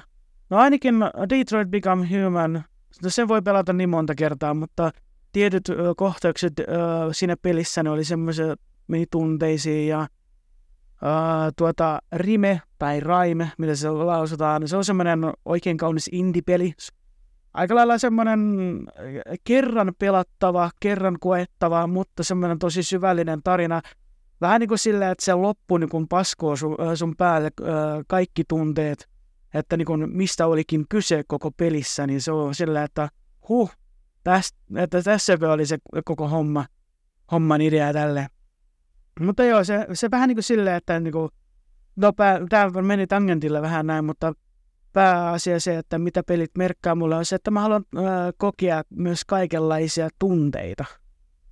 Mä muistan, mikä oli mulla viime kerta, kun mä niin kuin sillai, tavallaan niin kuin liikutuin että niin kuin silmät kostu ää, pelin äärellä, ja se oli aika yllättävää. Se oli itse asiassa tota, Metal Gear Solidia pelatessa ihan tätä alkuperäistä PlayStation-versiota, ja se muistaakseni oli vielä ihan niin kuin striimikin käynnissä kyllä. Niin, niin tota, siinä ihan pelin lopussa on se codec-keskustelu Solid Snakein ja, ja, ja tämän ä, Naomin välillä, ä, missä tota, Snake kertoo, miten tota, tämä Naomin veli Frank Jaeger ä, pelasti hänet ja pelasti koko maailman uhraamalla niin kuin henkensä. Snake valitsi siinäkin, kun Frank oli tehnyt siinä niin kuin en, tässä Metal Gear Rex-taistelun yhteydessä tällaisen niin kuin tunnustuksen taustoistaan Snakeille ja, ja miten hän liittyy niin kuin, ä, Naomin vanhempiin, ä, mutta tota, ei sitä aleta nyt käymään tässä läpi. Mutta tota, ei, valitsi, Snake valitsi niin kuin olla kertomatta sitä Frankin totuutta, vaan kertoi sen niin kuin oman näkökulmansa siinä, niin se niin kuin iski kovaa. Pelit aiheuttaa monenlaisia ja erilaisia tunteita ja se on mun mielestä tosi hienoa, että nytkin esimerkiksi on se, se peli, se Senuas joku, mikä, Hellblade Senua's Sacrifice. mikä on tosi Joo. paljon niin kuin tehty, mä en ole vielä pelannut sitä, mutta varmasti pelaan, niin tehty justiin näissä, näissä jutuista. Joo, ja se on tehty sillä niin kuin, äh, se on nerokas peli siinä mielessä, että, että sulla ei ole karttaa siinä pelissä ollenkaan, vaan että sä, sä niin kuin, äh, ohjat sitä hahmoa ja sä äh, niin kuin, äh, meet eteenpäin kuiskauksien avulla. Mä joskus kokeilin VR-versiona sitä Senua's äh, Hellblade Sacrifice, mikä nyt olikaan, niin niin minua alkoi ahistaa ihan hirveänä ne kuiskaukset korvan juurilla. Niin mä en pysty enää pelaamaan sitä VR-pelinä ollenkaan. Ja se on äh, alun perin tehty niin kuin sillä tavalla, että siinä on oikeasti ollut ihmisiä, joilla on, on skitsofreniat ja niillä on ne aistiharhat. Että se on niin kuin sen myötä tehty se peli, että todella nerokkaasti. Tai jatka, sori. Ei mitään anteeksi pyytämistä, vaan mun mielestä olisi hyvä, että puhutaan ja asiat, asioista tulee niin kuin isompia keskusteluja. Öö, silloin lapsena pelaaminen oli, oli varmasti just sitä, että, kun, että se on niin kuin ovi täysin uuteen maailmaan. Et, ö, esimerkiksi just Ratchet Clank, niin Skifi-maailmaan, se oli aivan jotain uskomatonta. Ja sitten tälle aikuiselle ajattelee, että hitsit, nämä on niinku nerokkaita nämä niinku ideat näihin peleihin, että täällä ollaan avaruudessa. Täällä ollaan niinku maassa, missä on erilaisia energioita ja voimia. Täällä ollaan varkaita niinku meidän, meidän maapallolla. Ja tuolla ollaan sotilaita ja tuolla ollaan metsästämässä sieluja ja tuolla ollaan tekemässä sitä, tätä ja tota. Että niinku se on avain ja ovi täysin uuteen niin kuin maailmaan. Ja äh, pelaaminen on ollut sille lapsena just, että meillähän oli pelipäivät esimerkiksi, niin aina perjantaisin oli ja lauantaisin oli pelipäivät, niin ei, eihän sitä mitään muuta kuin koulusta juostiin suoraan kotiin. Okei, totta kai läksyt tehtiin aina. Se oli niin kuin, meillä oli silleen tosi tiukka, että aina läksyt, sitten vasta pelit. Ja sitten eihän sitä muuta tehtykään kuin pelattu ja pelattu. Ja sitten ulkona, kun mentiin leikkimään, niin ne oli ne pelit myös niin kuin siellä. Ja tota, ne on ollut myös varmasti itsellekin semmoista tietyn tapasta pakoa todellisuudesta. Ja semmoista, niin kuin, että, että niin kuin, mi, mitä tämä on, tämä on niin kuin parasta ikinä. Ja se on myös muovannut varmasti niin kuin omaa, omaa tota semmoista mielikuvitusta myös lapsena, vaikka oli tosi ja on edelleenkin tosi villi mielikuvitus. Että se oli niin kuin semmoinen, että sieltä niin kuin tuli ideoita, mitkä päässä sitten hautu, ja sitten nykypäivänä esimerkiksi käyttää tosi paljon vaikka Dungeons and Dragonsissa sitä. Ja tota, pelit on semmoinen asia, mikä, mikä kiinnosti silloin, kiinnostaa nyt ja kiinnostaa varmasti niin kuin tulevaisuudessa. Et pelit on semmoinen, ei nyt elämäntapa kuitenkaan, mutta semmoinen niin kuin tärkeä osa sitä omaa, omaa juttuaan. Sitten meillä on ollut sellainen kysymys, että, että onko meidän pelimaku pysynyt samana, että onko se niin kuin, mitä lapsena on ja mitä nykypäivänä on, onko se niin kuin, onko laajentunut vai onko se yhä sitä samaa, mitä ennen ollut? No siis oma, oma toi pelimaku on, on silleen niin kuin laajentunut tosi paljon nyt, että niin kuin huomaan, huomaan tosi paljon sen, että esimerkiksi kun se lähti niistä platformereista ja sitten siihen tuli Lego Star Warsit ja, ja tämmöiset ja sitten Skyrimit ja Call of Dutyt ja sitten tota, jossain vaiheessa oli tosi paljon sitä, että pelattiin niinku kavereiden kanssa, mutta sitten niinku esimerkiksi God of War Pleikkari 4 oli, oli semmoinen, että se niinku näytti ihan uuden suunnan sitten taas pelaamiselle. Et mä en ollut koskaan niitä ennen God of War tota, niin sanottua nelosta pelannut yhtäkään niitä, mutta sitten mua kiinnosti se niin paljon, että sitten mä halusin niinku kokeilla sen ja sen jälkeen pelaa ne kaikki muut. God of War 3 on ihan älyttömän kova peli myös. God of War 3 on niin kuin paras osa God of War On. koko pelisarjasta. Se niin kuin lopettaa se tietyn aikakauden, kun, tul, kun just niin se 2018 vuoden God of War tulee, niin Kyllä, se aloittaa, aloittaa uuden aikakauden. kyllä ja sitten siinä huomataan tosi paljon siihen, että nytkin se God of War 18 oli, oli niinku ihan groundbreaking ja se, näytti niinku, se taas näytti niinku paremmalta kuin yksikään peli siihen mennessä. Muistan, muistan sen, että meni niinku leuka loksahti ihan, että mitä hitsiä, että tämähän on ihan pidun hienon näköinen. Ja tota, nyt sitten totta kai, kun tuli God of War Ragnarök, niin mähän striimasin sitä varmaan niinku 20 tuntia putkeen, että mä en niinku pystynyt lopettaa sitä. Se oli niin jotenkin koukuttava peli. Itse asiassa juurikin se meni kanssa tunteisiin se Ragnarök. Joo, se loppu. Kyllä, mulla muistan sen ihan sama jutun. Et silloin, silloin just olin, no en nyt ollut just aloittanut, mutta sille aika alkutekijöissä just noissa striimijutuissa. Että olin mä jo pidempään aikaa striimannut, mutta se oli semmoinen, että sitä tuli, muistan, että joku 13 tuntia tuli putkeen striimattua. Siis muistan sen ihan eh, selvästi ja se oli niin kuin aivan älyttömän kova peli. Et sit niin kuin, sanotaan nyt näin, että niin kuin justiin pelimaku kuuluu tänä päivänä enimmäkseen justiin platformerit, eh, roolipelit ja niin kuin jonkin verran strategiapelit. Et vielä en ole päässyt kokemaan tota Baldur's Gate 3, mutta jossain vaiheessa ihan varmasti. Ja tota, roolipelit on myös tosi, tosi semmoisia lähellä olevia sy- sydäntä. Ja sitten totta kai niin tykkään vaikka ihan niin noista Call of Duty zombeista, että sen alkupään zombeista enim, enimmäkseen. Että sitäkin nyt niin kavereiden kanssa on tullut pelattua. Ja sitten totta kai Sea of Thieves, aivan älyttömän hauska kavereiden kanssa pelattava merirosvopeli. Semmoinen ensimmäinen niin sanottu kunnollinen semmoinen merirosvopeli, että sä menet sinne merelle ja teet niitä juttuja. Totta kai siinä voisi olla vähän enemmän kaikkea, mutta semmoinen. Ja tosi paljon tulee pelattua näitä multiplayereita, roolipelejä, platformereita ja yksin, yksin pelejä. Okei, eli mä huomaan niin, että mun omassa pelihistoriassani on kaksi sellaista niin kuin käännekohtaa, jotka on vaikuttanut ö, muutoksen ja joka on siis pysynyt ihan tähän päiväänkin asti ja tulee todennäköisesti myös pysymään jatkossakin. Eli ensimmäinen käännekohta oli se, kun meille tuli tosiaan toi Sony PlayStation pelikonsoli ja sillä se ensimmäinen peli oli tosiaan Resident Evil 2. Niin sen myötä mä tutustuin tähän survival horror genreen, Capcomin selviytymiskauhupeleihin ja samoin Konamin selviytymiskauhupeleihin ja ylipäätäänkin siis kaikkien sen genren edustajiin. Ja tota, ensin siitä tosiaan Resident Evil 2 jälkeen ää, tuli hommattua toi Resident Evilin, alkuperäisen Resident Evilin Platinum-versio ja sitten luonnollisesti Resident Evil 3 Nemesis, Dino Crisis, Resident Evil Survivor, joka oli toki sitten taas täysin erilainen peli, mutta kuitenkin pysyttiin niin kuin samassa maailmassa, samantyyppisissä tapahtumissa, vaikka pelimekaniikka olikin hurjasti erilainen.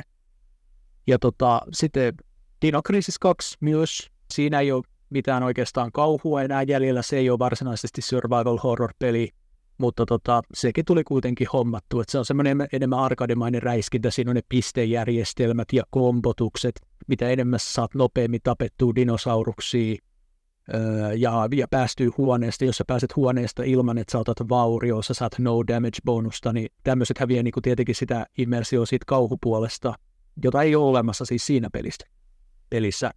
Se ei tarkoita kuitenkaan, etteikö se peli olisi ihan erinomainen. Se on. Mutta tota, mutta se, että joo, selviytymiskauhu se ei ole. Ja tota, sitten seuraava murroskohta, sitten mikä tota, missä, missä tapahtui muutosta, niin se oli se, kun mä tota, aloin pelaamaan ensimmäisen kerran Dark Souls. Mä jotenkin arvasin tämän. Mä jotenkin arvasin tämän. No se ei varmaan tullut mitenkään hirveän suurena yllätyksenä, että Souls-pelit ja alkuperäinen siis Dark Souls oli mun ensimmäinen Souls-pelini ja tota, tuskien ja kyyneleiden läpi ensimmäisen kerran Lord Runin läpi ja tota, nyt sitä peliä on tullut pelattua, niin kuin se, se on tullut pelattua ihan järjettömän monta kertaa läpi. Varmaan joku 2500 tuntia kaiken kaikkiaan alkuperäistä Dark Soulsia eri alustoilla tietenkin. Ja, tota, ja sen jälkeen sitten niin kun, siirtyminen Dark Souls 2, joka oli, by the way, tämä ei pitäisi olla hot take, tämä on jollekin hot take, mutta mä en ymmärrä, minkä takia se olisi. On valtava downgrade ykkösosaan. Ihan oikeasti se ei ole yhtä hyvä peli kuin Dark Souls 1. Mä, mä voin vahvistaa tämän, koska tota, mä itse asiassa ei olisi pitkä aika, kun mä pelasin kaikki kolme Dark Soulsia läpi ja, ja tota, ykkönen on niistä paras ja kakkonen oli, muistan kun pelattiin, tai velho oli siinä totta kai jeesimässä, niin et, eka kysymys oli, että mitä? Et, et, Niinpä. Mitä? Joo, ja sä pelasit kuitenkin solona ne kaksi ensimmäistä peliä, että mä Kyllä, niin kyllä. autoin vaan antamalla neuvoja, Niin, ö, kyllä. mitä sun Tämä, kannattaa tehdä. Että sitten mä tulin vähän co-opissa mukaan tuossa Dark Souls kolmosessa. Kyllä, ja mä olen samaa mieltä. Dark Souls 2 on justiin vähän kanssa semmoinen downgrade, että niin kun trilogiasta se huonoin osa, mutta ei mikään öö, paska, mutta, Nimenomaan. mutta huonoin osa kuitenkin. Nimenomaan se justiinsa, että se on niinku huono Souls-peliksi, mutta se ei ole huono videopeli. Ja siinä on monia sellaisia ihan omituisia ratkaisuja, niin kuin esimerkiksi se, että niin kuin rollauksen nämä invincibility frameit on sidottu siihen yhteen statsiin, mikä, mikä se nyt oli ADP-hen öö, muistaakseni. Ja tota, sitten se, että miten ne, niin kun, kun Dark Souls ykkösessä ja kolmosessa sä pääset kiertämään niin kuin vihollisen selustaa, mutta kakkosessa niin kuin viholliset seuraa sua kuin magneetti, te pyöritte niin kuin ympyrää ja, ja sä et niin kuin, Piiri pieni pyörii. Kyllä, kyllä. just Ja näin. se on niinku ihan, siinä on niinku jotain ihan katastrofaalisia niinku pelisuunnittelun osalta, että, mutta sehän onkin siis mun ymmärtääkseni niinku From Softwarein tämmöisen vähän niinku B-tiimin tekemä. Joo, se on eri. Samaan aikaan kyllä, kun A-tiimi tavallaan sitten niinku suunnitteli jo niinku Bloodbornea ja näin päin pois. Vai oliko se, tota, oliko se samoihin aikoihin peräti, kun tota, tehtiin sitä DLCtä, joka on muuten helkkari hyvä Dark Souls 1 DLC, niin, niin tota, oliko se samoihin aikoihin jo sen kanssa niin kuin päällekkäin rakensivat sitä. Mutta sitten totta kai miettii tuossakin, että jos se on ollut B-tiimin tekemä, niin sitten se totta kai mun mielestä pitää antaa siimaan sille, että he on yrittänyt varmasti parhaansa sen mukaan.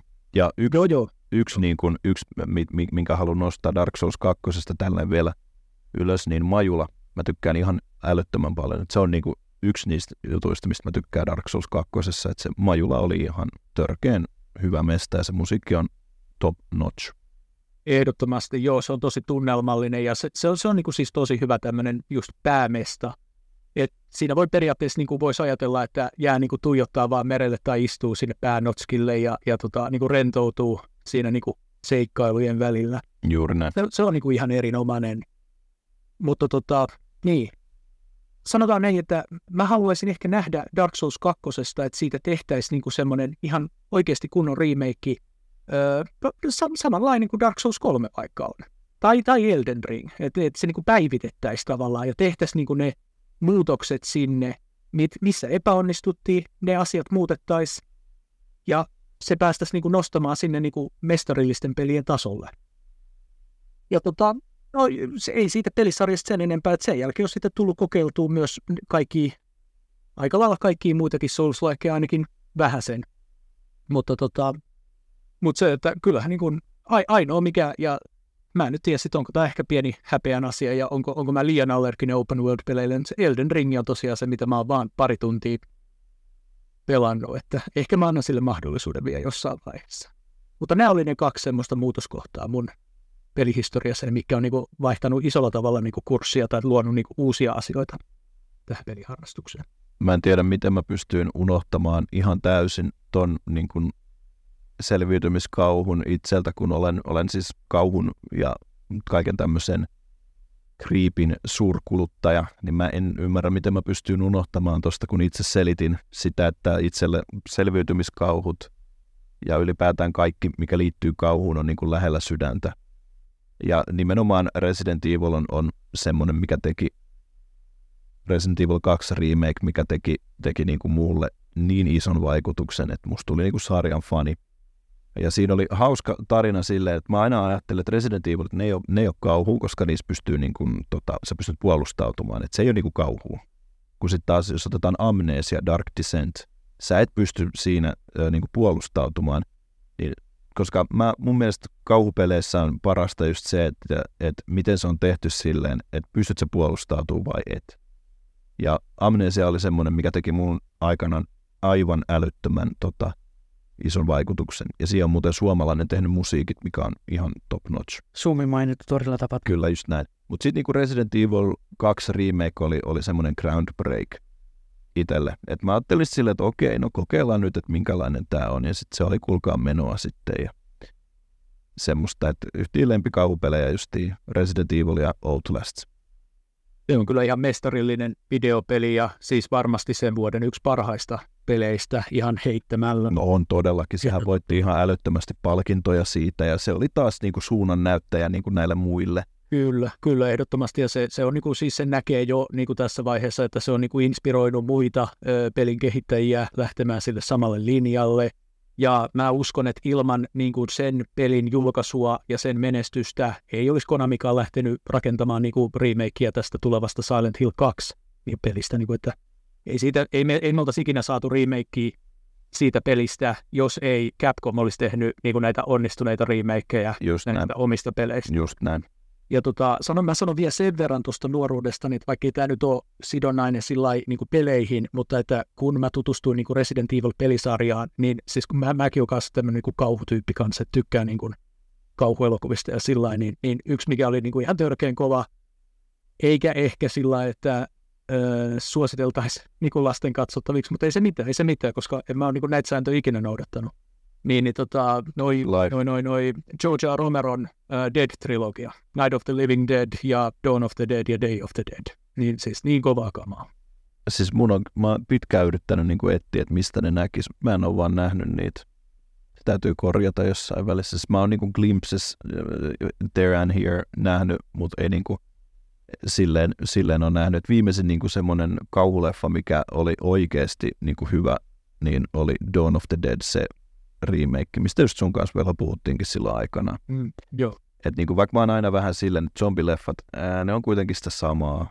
Mutta se oli sitten kuitenkin silleen niin kuin positiivinen yllätys, että et, aha, okei, okay, tämä onkin oikeasti aika jees. Mä taas on tosi herkkä jollain tavalla, nyt mä en, mä en tykkää kauhusta yhtään. Tai mm, äh, ainoa kauhu, mikä ehkä eniten iskee, on psykologinen kauhu juurikin. Eli mä en missään nimessä en tykkää jumpscare-paskasta, eikä se, siitä, että niin kun sä et voi puolustautua öö, kauhupeleissä ää, ja sun pitää piiloutua jatkuvasti. Se on ihan hirveätä sontaa. Että mä tykkään justiin eniten semmoisista kauhupeleistä, jotka on psykologista kauhua. Eli se, se on, siinä on tietynlainen syvällinen tarina, mutta se, niin kun, se musiikki ja, tietyt teemat on ne olennaiset säi, säikäyttäjät tyyli vähän tai pitää sut otteissaan, niin semmoisesta ehkä mä tykkään. Viimeisin äh, kauhupeli, mistä mä ty- niin kun psykologinen kauhupeli oli, mistä mä tykkäsin, oli Get Even.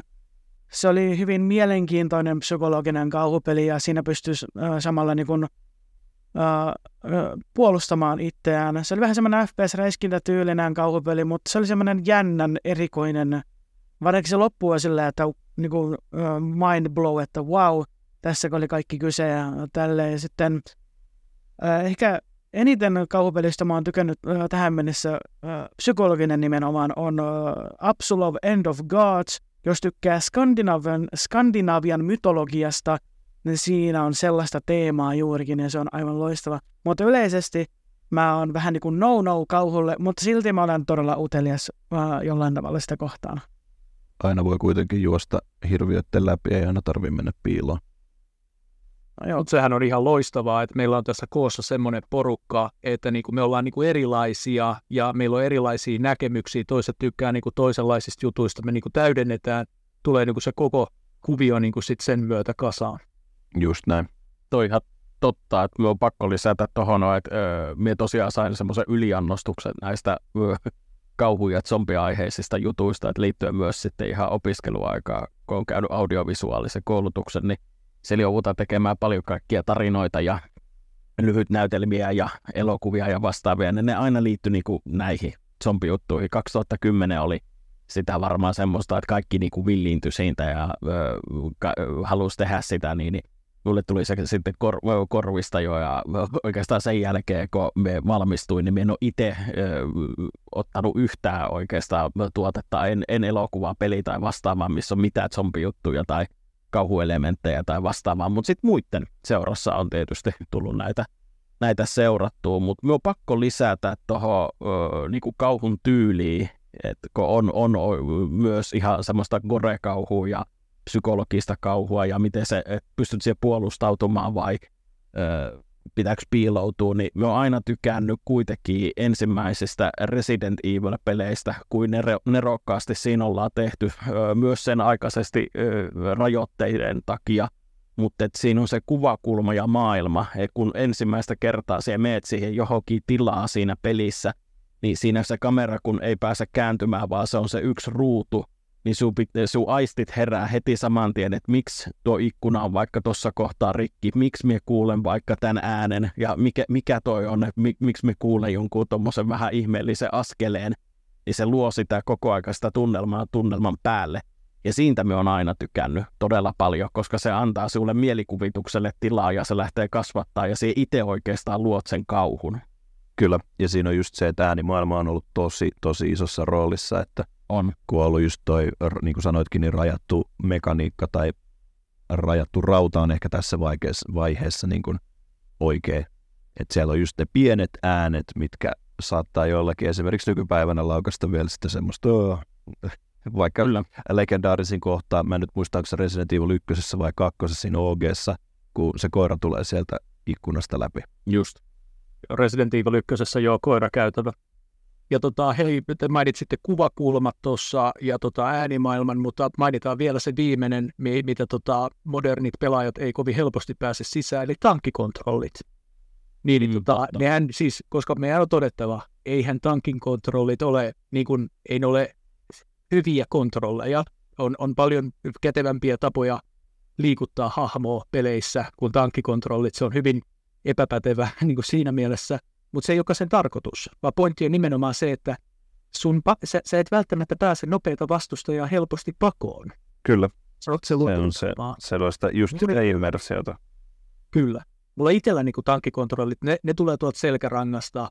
Mä pystyn kyllä niin manööveraamaan ihan tahtoni mukaan niitä hahmoja, mutta tota, se, ymmärrän kyllä, että se ei niin modernille pelaajalle välttämättä niin kuin, ei, ei, ei niin pääse siihen välttämättä sisään. Mutta se on niin kuin tarkoitus vaan niin luoda tunnelmaa. Ja nyky, nykypäivänä justiin, niin kuin, no, justiin Amnesia on hyvä esimerkki siitä, että sehän oli semmoinen peli, mikä näytti taas kauhupeleille aivan uuden suunnan. Ja sitten tehtiin sitten vielä parempi, parempia, parempia ja vielä parempia niin kuin adaptaatioita. Ei siitä pelisarjasta siis, mutta sitten esimerkiksi Outlast on just hyvä, hyvä semmoinen, että sulla on, sä et ole enää linnassa, sä menet mielisairaalaan, missä on, tehdään jotain mitä ei siellä kuulu, ja sun pitää mennä kuvaamaan se sinne. Ja sun valon, valon lähde on, on se, että sä, sun on se kameran yö, yövalo. Mutta ideahan siinä on, jos sen, niin kun, kun jengihän kun pelaa, niin nehän ei lue niitä tekstejä. Ne vaan menee nopeasti ne ohi. Mutta jos esimerkiksi Outlastissa sä luet sen alun tekstin, mikä siinä on, niin sä pääst heti jyvälle, että miksi se kaveri on siellä, miksi se kuvaa sitä ja miksi se menee näin. Ja sitten koko ajan eteenpäin ja eteenpäin, kun sitä peli menee, niin sä ymmärrät enemmän, että minkä takia tämä kaveri on täällä. Siinä on, ja siinä on peli, missä on esimerkiksi jumpscaret sijoitettu aika hyvin niin kuin joka paikkaan. Siinä ei ole liikaa niitä, mutta ne on semmoiset, että sä kyllä muistat ne sitten, kun sä oot pelannut sen ensimmäisen kerran läpi. Mutta kauhu on selvästi aihe, mikä puhuttaa, niin meidän täytyy sitä ehdottomasti niin kuin jatkaa sitten tulevaisuudessa minä voisin vastata tuohon niin tiiviisti vielä, niin että miten toi pysynyt sama, samana toi pe, peli tai pelimaku, niin tosiaan lapsuudessani on ollut todella laaja se pelikirjasto, että aivan siis kaikkea vaan, niin kuin mikä on tullut nenä eteen, niin pelattu. Ja pakko sanoa tässä vaiheessa, että se piratismi oli iso osa nuoruutta, että ai, Venäjältä ai, tuli ai. ostettua kopioita, kopioita ihan, ihan tolkuttomat määrät, ja niitä oli siis aivan kaikki nurkat täynnä niin kuin sekä minulla että kave, kavereilla. Et, ö, se on supistunut kyllä vuosien varrella todella, todella pieneksi, ja just mitä muistaakseni sanoin alussa, että et nykyään se ehkä enemmän on vaan sitä, niin että kun Nintendo julkaisee uuden pelin, niin kohan se on vaan jollain tavalla lapsuudessa ollut ö, tärkeässä asemassa, niin minä ostan sen ja pelaan sen. Ja se on oikeastaan se, se mitä minä kulutan. Et sillä ei ole edes mitään merkitystä, että mitä se saa edes arvosanaksi. Ja, et, mie kulutan sen ja haluan todeta sen, että okei, että tämmöiseen suuntaan kehitys on mennyt ja se on siinä. Et hyvin suppeeksi loppupelissä. Tämä on kyllä mielenkiintoinen, mielenkiintoinen pointti, että itsellä totta kai, jos tulee joku uusi peli, niin, niin sitä just miettii ja katsoo ja vähän tutustuu ensin ennen kuin sen ostopäätöksen tekee. Just itse asiassa eilen ennakkotilasin sen Mario RPG. Ja siinä en itse asiassa tehnytkään mitään minkäänlaista taustatyötä, että mua vaan kirjoitti, kiinnosti se ihan pirusti sen takia, koska siinä oli se RPG. Ja sitähän ei koskaan Euroopassa julkaistu sitä RPG, että se oli vaan Japanissa ja tuolla Pohjois-Amerikassa. Näin ainakin, mistäköhän mä luin sen. Jostain mä sen luin. Mien itse asiassa vannomaan, miten toi meni, koska siis mun kaverilla on lapsuudessa ollut se RPG-peli, niin tota, koska mä aloin miettimään tätä, että minun mielestä sitä ei kyllä hirveästi levitetty tai myyty Suomessa, mutta että onko se saanut sen sitten jostain muualta, koska todellakin vaan tunnen yhden, kenellä on ollut se peli. Okei, no siis ainakin jonkun peli, minkäköhän pelikaupan sivuilta se oli, mä en nyt muista, niin siellä sanottiin, että se on vain julkaistu Japanissa ja, ja niin kuin Pohjois-Amerikassa.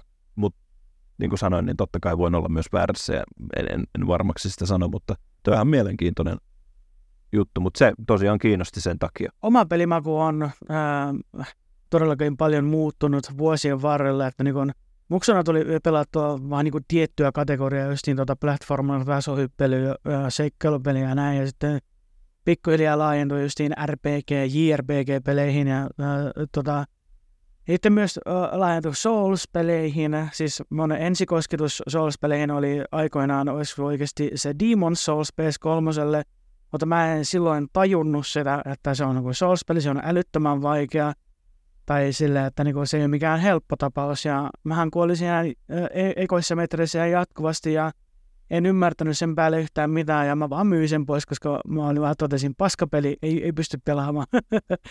Mutta sitten uh, virallisesti, mä, niin sanotusti virallisesti mä uh, aloin pelaamaan uh, Souls-peliä 2015 vuonna ja Dark Souls 2 lähti liikkeelle he sitä paskimmasta versiosta niin sanotusti.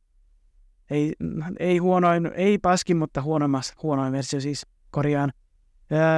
Ja, siis mä olin silloin äh, Kokkolassa opiskelemassa äh, media-assistentiksi ja mä olin sellaisessa kämpässä, missä oli soluasunto. Ja siinä, mä olin, siinä oli kaksi muutakin äh, tyyppiä tota, äh, asumassa ja näin, ja se, toi, toisesta niistä tuli oikein hyvä kaveri, hyvä ystävä nykypäivänä, niin, ää, niin hän niin sanotusti pakotti, pakotti ja pakotti mulle sitä Dark Souls 2, että pelaa tuota, pelaa tuota, että tämä peli opettaa sulle kärsivällisyyttä, tämä on haastava peli, tämä on mahtava peli.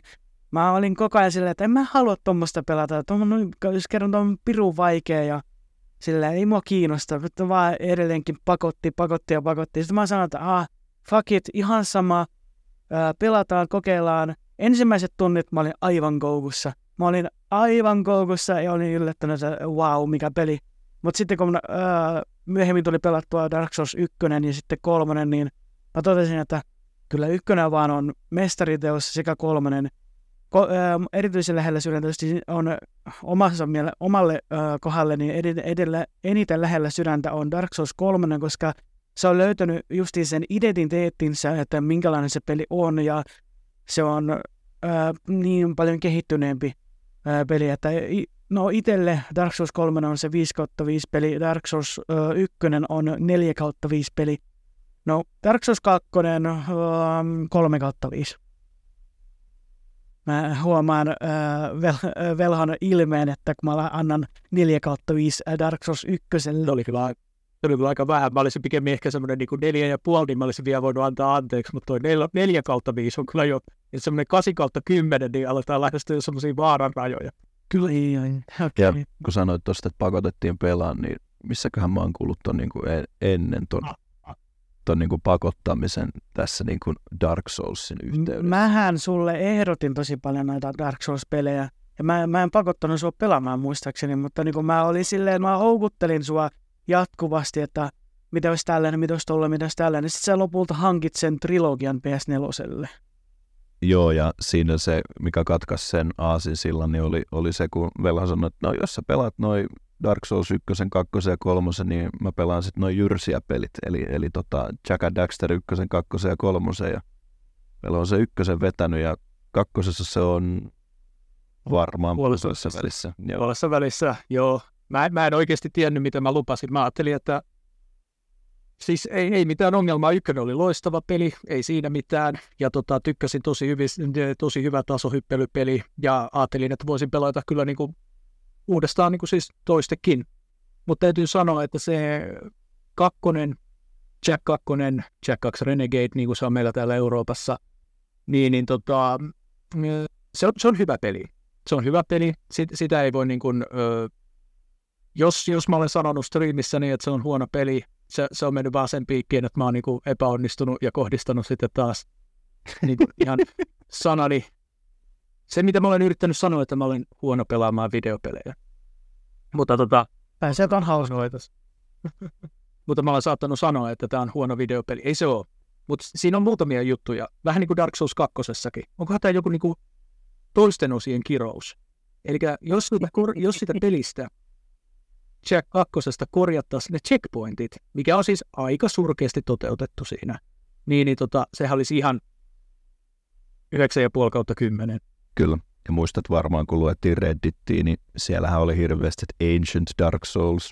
Niin kyllä mä nyt niinku, mä niinku huomaan tämän yhtälön tässä, koska mähän valit, valitin sulle ihan tästä samasta asiasta, että nämä Dark Soulsissa on nämä bonfiret siellä Jumalan selän toisella puolella. Ja tota, sitten sä sanot mulle jossain, että, että nyt kun mä kuolen, niin mä aloitan tämän alusta. Siinä on tämä yhtälö mikä on siis, mu- mun mielestä se on ihan oikeasti hyvin verrattavissa, koska siis sulle ei ole ongelmia mennä bonukalta sinne Jumalan selän toisen, ta- toisen taakse, ja mulla ei ole sama juttu, niin kuin da- Jack 2 ei ole se sama, sa- sitä samaa ongelmaa. Mutta tämä on niinku just silleen, siis mun mielestä ihan älyttömän mielenkiintoista, että miten se niinku menee, että niin paljon se yksi peli voi niinku vaikuttaa. Kun sitten sit, kun taas on itse syventynyt tähän, niin onhan siinä, onhan tuossa Jack 2 niitä elementtejä, siinä on ihan pirun vaikeita tehtäviä. Ja Dark Soulsissa, että siinä on ihan pirun vaikeita bosseja. Mutta mut niinku, tämä on siis mun mielestä todella mielenkiintoinen aihe, ja tästäkin varmasti puhutaan niinku tulevaisuudessakin. Kyllä, voidaan puhua kyllä. Et mun mielestä siis kaikki Jack, Jackit on mestariteoksia, mut se on minä. Mun mielestä Dark Soulsissa Dark Souls 1 on mestariteos ja Dark Souls 3 on erittäin hyvä Dark Souls-peli. Mutta sitten heikoin on se kakkonen. Majula pelastaa tosi paljon mulla sitä, sitä tota, kokemusta koko sitä pelistä. Ja jos vielä menee tuohon ö, pelimakuun vielä, niin tota, kun ajattelua ny- nykypäivänä, niin sanotaan, että mä olen hyvin utelias persoona. Että niin kun, kyllä mä, mä mielelläni tutussun ö, monenlaisiin eri kate- kategori- kar- kategorioihin. Että en olisi ikinä ajatellut, että mä olisin aloittanut pelaamaan ö, pelejä niin, kun, niin laajasti, mitä niin kun nykypäivänä, kun mulla oli vain ne tietyt kategoriat, mitä mä pelasin muksona – kun nykypäivänä mä olen erittäin erittäin utelias, mutta ainoat pelit, mitä mä en oikein niin sanotusti suostu pelaamaan tai jotka ei ole mua varten, on point and click pelit. Mä en ole kiinnostunut niistä yhtään, paitsi Neighbors from Hell on paras point and click peli. Se on niin 2000-luvun alussa oleva uh, point and click peli, eli se on semmoinen, että sun pitää mennä naapurille ja ärsyttää sitä ja Aa, voida te- tehdä sille kaiken maailman vekkuleita, tuttu peli. jäyniä, joo. Ja sitten ö, toinen on RTS-pelit, eli real-time strategy-pelit. Öö, s- mistä mä- Meinaat se niin kuin vaikka Ages of Empires? Joo, kyllä. Ne on jotenkin itselleni järkyttävän tylsiä pelejä, että niin kun ne, ne, okei, ne alkaa tosi hitaasti, järkyttävän hitaasti alkaa, ja sitten ää, niin kuin, se, että sun pitää, sekin on, että kun sun pitää keskittyä niin moneen eri asiaan siinä no, tuommoisissa no, uh, real-time strategy-peleissä ja niin kuin, että niin kuin, Mä oon silleen kyllä ihan eri mieltä sun kanssa. Sori keskeytä, mutta siis tota, ite justiin on, mä en nyt muista kuinka monta tuntia mä oon pelannut sitä Age of Empiresia. Siis en ole pitkään, mutta puhutaan varmaan jostain sadasta tunnista, että mä oon vähän niin kuin päässyt vasta jyvälle siinä ja hyvä ystäväni Jami sama vähän niin kuin vei mut sinne. Ja tota, se on siis se nimenomaan Age of Empires 2, aivan älyttömän hauska peli. Ja se on niin kuin vielä hauskempi peli silloin, kun sä pelaat sitä kaverin kanssa. Ja jos te olette vielä niin kuin liittoimassa ja teillä on niin kuin kaksi vastaan kolme. Ja me yleensä ollaan pelattu siis harjoittelupelejä sillä niin kuin botteja vasta, että ne on ollut vähän vaikeampia. Ja sitten kun sä lähet siitä alusta katsoa, että okei, mitä sä teet, mitä nämä tekee, ja sä laitat ne sun tota, hahmot siellä hakkaa puuta yömässä tämmöistä. Ja sitten kun sä saat sitä joukkoa kasattua, ja sitten kun te lähdette yhdessä hyökkäämään, niin se on niin, kuin niin siistiä kuin vaan voi olla.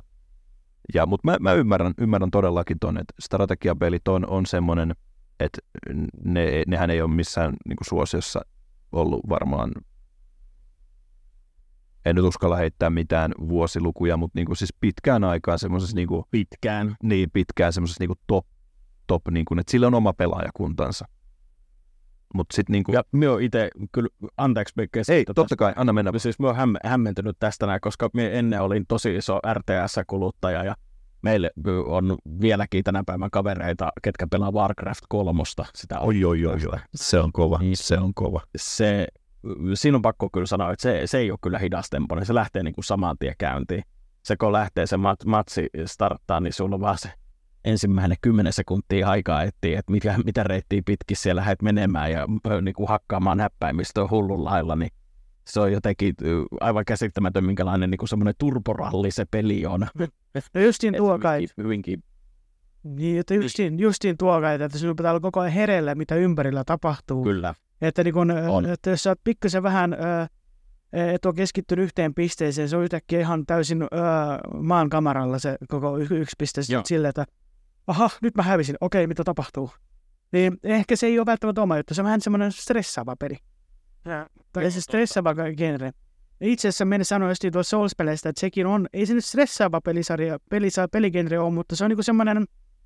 Mieltä hinkkaava. Äh, miel, no ei mieltä hinkkaava, mutta se on äh, todella raskas peli, äh, genre, äh, niin kuin Dark, Dark Soulsit, kaikki tällaiset, tai Souls-pelit, että että mielellään pelaa sen muutaman äh, kymmeniä satoja tunteja sen, sitä yhtä äh, Souls-peliä menee se läpi, mutta sitten ei, ei ihan heti lähtisi pelaamaan seuraavaa äh, Souls-peliä, että vähän niin kuin lähtisi pelaamaan sitten sen jälkeen jotakin kevyempää, hel, ei niin helpompaa, mutta kevyempää peliä, niin kuin, joka sitten clearaa äh, om, om mielen tyyli vähän niin kuin puhdistaa mielen ja äh, silleen, sitten taas alkaa suurestaan pelaamaan Souls-peliä. Että mainio peligenre, mutta todella raskas pelattava, mutta silti nautinnollinen. Hmm. Mun mielestä tuossa oli tosi hyvä, mitä sä sanoit, niin kuin, että haluaa ehkä jotain kev- kevyempää tai tyhjentää mielen, niin toihan on suurin syy, minkä takia edelleenkin tänä päivänä pelaan näitä Nintendo-platformereita, koska se on semmoinen kevytmielinen, haus, hauska, rento kokemus. Tietysti näissäkin on aina, aina omat juttuunsa, että jos sä haluat haastaa itsensä, niin niissäkin löytyy se haastava puoli, mutta siinä on tullut semmoinen itselleen myös ö, tekijä, että et, et, ei enää edes jaksa panostaa, että oikeastaan niinku, et halu, haluaa vaan jotain ja sitten sen viihtyy sen pari, parissa. Mutta onhan siis Dark Souls, niin se on ehkä opettavaisin pelisarja ikinä just tämän takia, koska kaikki on kiinni niinku siitä, että miten, miten se lähdet kontrolloimaan sitä tilannetta eteenpäin. Hmm. Niin ja totta kai myös Bloodborneakin tullut pelattua, mutta se jäi jonkun verran kesken, koska silloin kun löysin vuonna 2016 PC-maailman, se oli vähän niin kuin, se oli niin kuin menoa. Sitten mä olin vähän silleen, että no nyt konsolit jää unholaan, että PC Master Race, here I come silleen. Uff, big uff. No ei, jokainen pelatko millä haluaa, ei sillä oikeasti ole mitään niin kuin, merkitystä. Joo, mutta nykyään kun mä oon nyt ainakin päälle vuoden harrastanut tätä pelien keräilyä, niin kyllä se öö, noilla konsoleilla pelaaminen on oma juttunsa toki, vaikka öö, smoothimpaa on pelata PC. Siis PC on mulle se pääpelikone tällä hetkellä, mutta välillä tulee pelattua noilla konsoleillakin. Niin Nintendo Switch ja tälleen, Pleikkari 4. Mutta toi oli just hyvä, mitä Summo sanoi tuosta Nintendo platformereista, niin mulle tulee ihan sama, sama fiilis, että se, se niin kuin, että pää tyhjenee, tai siis silleen, aivot narikkaan. Että just, just niin kuin nämä omat lapsuuden pelit, mä oon itse asiassa ihan miettinyt, että mikä, mikä siinä, että onko se se niin kuin vahva nostalgia, mikä siitä tulee, kun pelaa just jotain lapsuuden peliä ja, ja sitten tota, sä niin kuin unohdat ajankulunkin jopa siinä. Se on varmaan just se, en, en tiedä, mutta se on tosi niin kuin mielenkiintoista katsoa, että kun esimerkiksi eilen just pelasin Ratchet Clank 1 ja huomasin, että se aika vaan meni siinä, vaikka tuntui, että mitä ei hirveästi tehdykään, tehdykään siinä. Mutta nämä on niin näitä hyvän mielen pelejä. Mutta joo, eiköhän tämä ollut äh, tältä erää tässä näin. Ja tota, hmm. me pyritään aina tekemään niin, että jaksot tulisi joka maanantai kello 12. Ja miten äh, me just niin töiltä kerkiämme aina niin kuin nauhoittamaan näitä jaksoja. Pyritään olla aktiivisia ja joka, joka äh, maanantai se jaksot tulee esiin silleen. Mutta viimeinen asia, että mistä meidät nyt ehdottomasti löytää, jos nyt tuli sellainen fiilis, että haluaa seurata meitä jostain ja nähdä meidän meininkiä, niin uh, tota, Korppi, anna palaa. Joo, tosiaan meitsin, meitsin löytää esimerkiksi TikTokista Korppi nimellä ja tota, Twitchistä twitch.tv kautta Korppi on pipi. Se Korppi-sanasta se i on ykkösellä ja tota, siellä pelaillaan vähän kaikenlaista aina silloin, kun töiltä ja muulta elämältä ehtii. Et nyt on esimerkiksi pelattu Star Wars Jedi Survivoria viimeksi eilen. Ja tota, pääasiassa pelaillaan pleikkari, pleikkaripelejä, että sitten kun saa kunnon tehomyllyn, niin sitten aletaan tekemään vähän muunlaisia striimejä. Joo, Rautavelhon löytää TikTokista ja YouTubesta nimellä Rautavelhon Retroholvi ja Twitchistä sitten Rautavelhon nimellä osoitteesta twitch.tv kautta Rautavelhon. Ja siellä mä sitten digittelen kaiken näköisiä pelejä laidasta laitaa, vanhempia, uudempia, selvitysmiskauhuu, Dark Soulsia ja sitten kaikkea siltä väliltä. Tota, ei, ei muuta kuin tervetuloa vaan katsomaan mukaan striimeihin ja pistäkää seurantaan, jos haluat.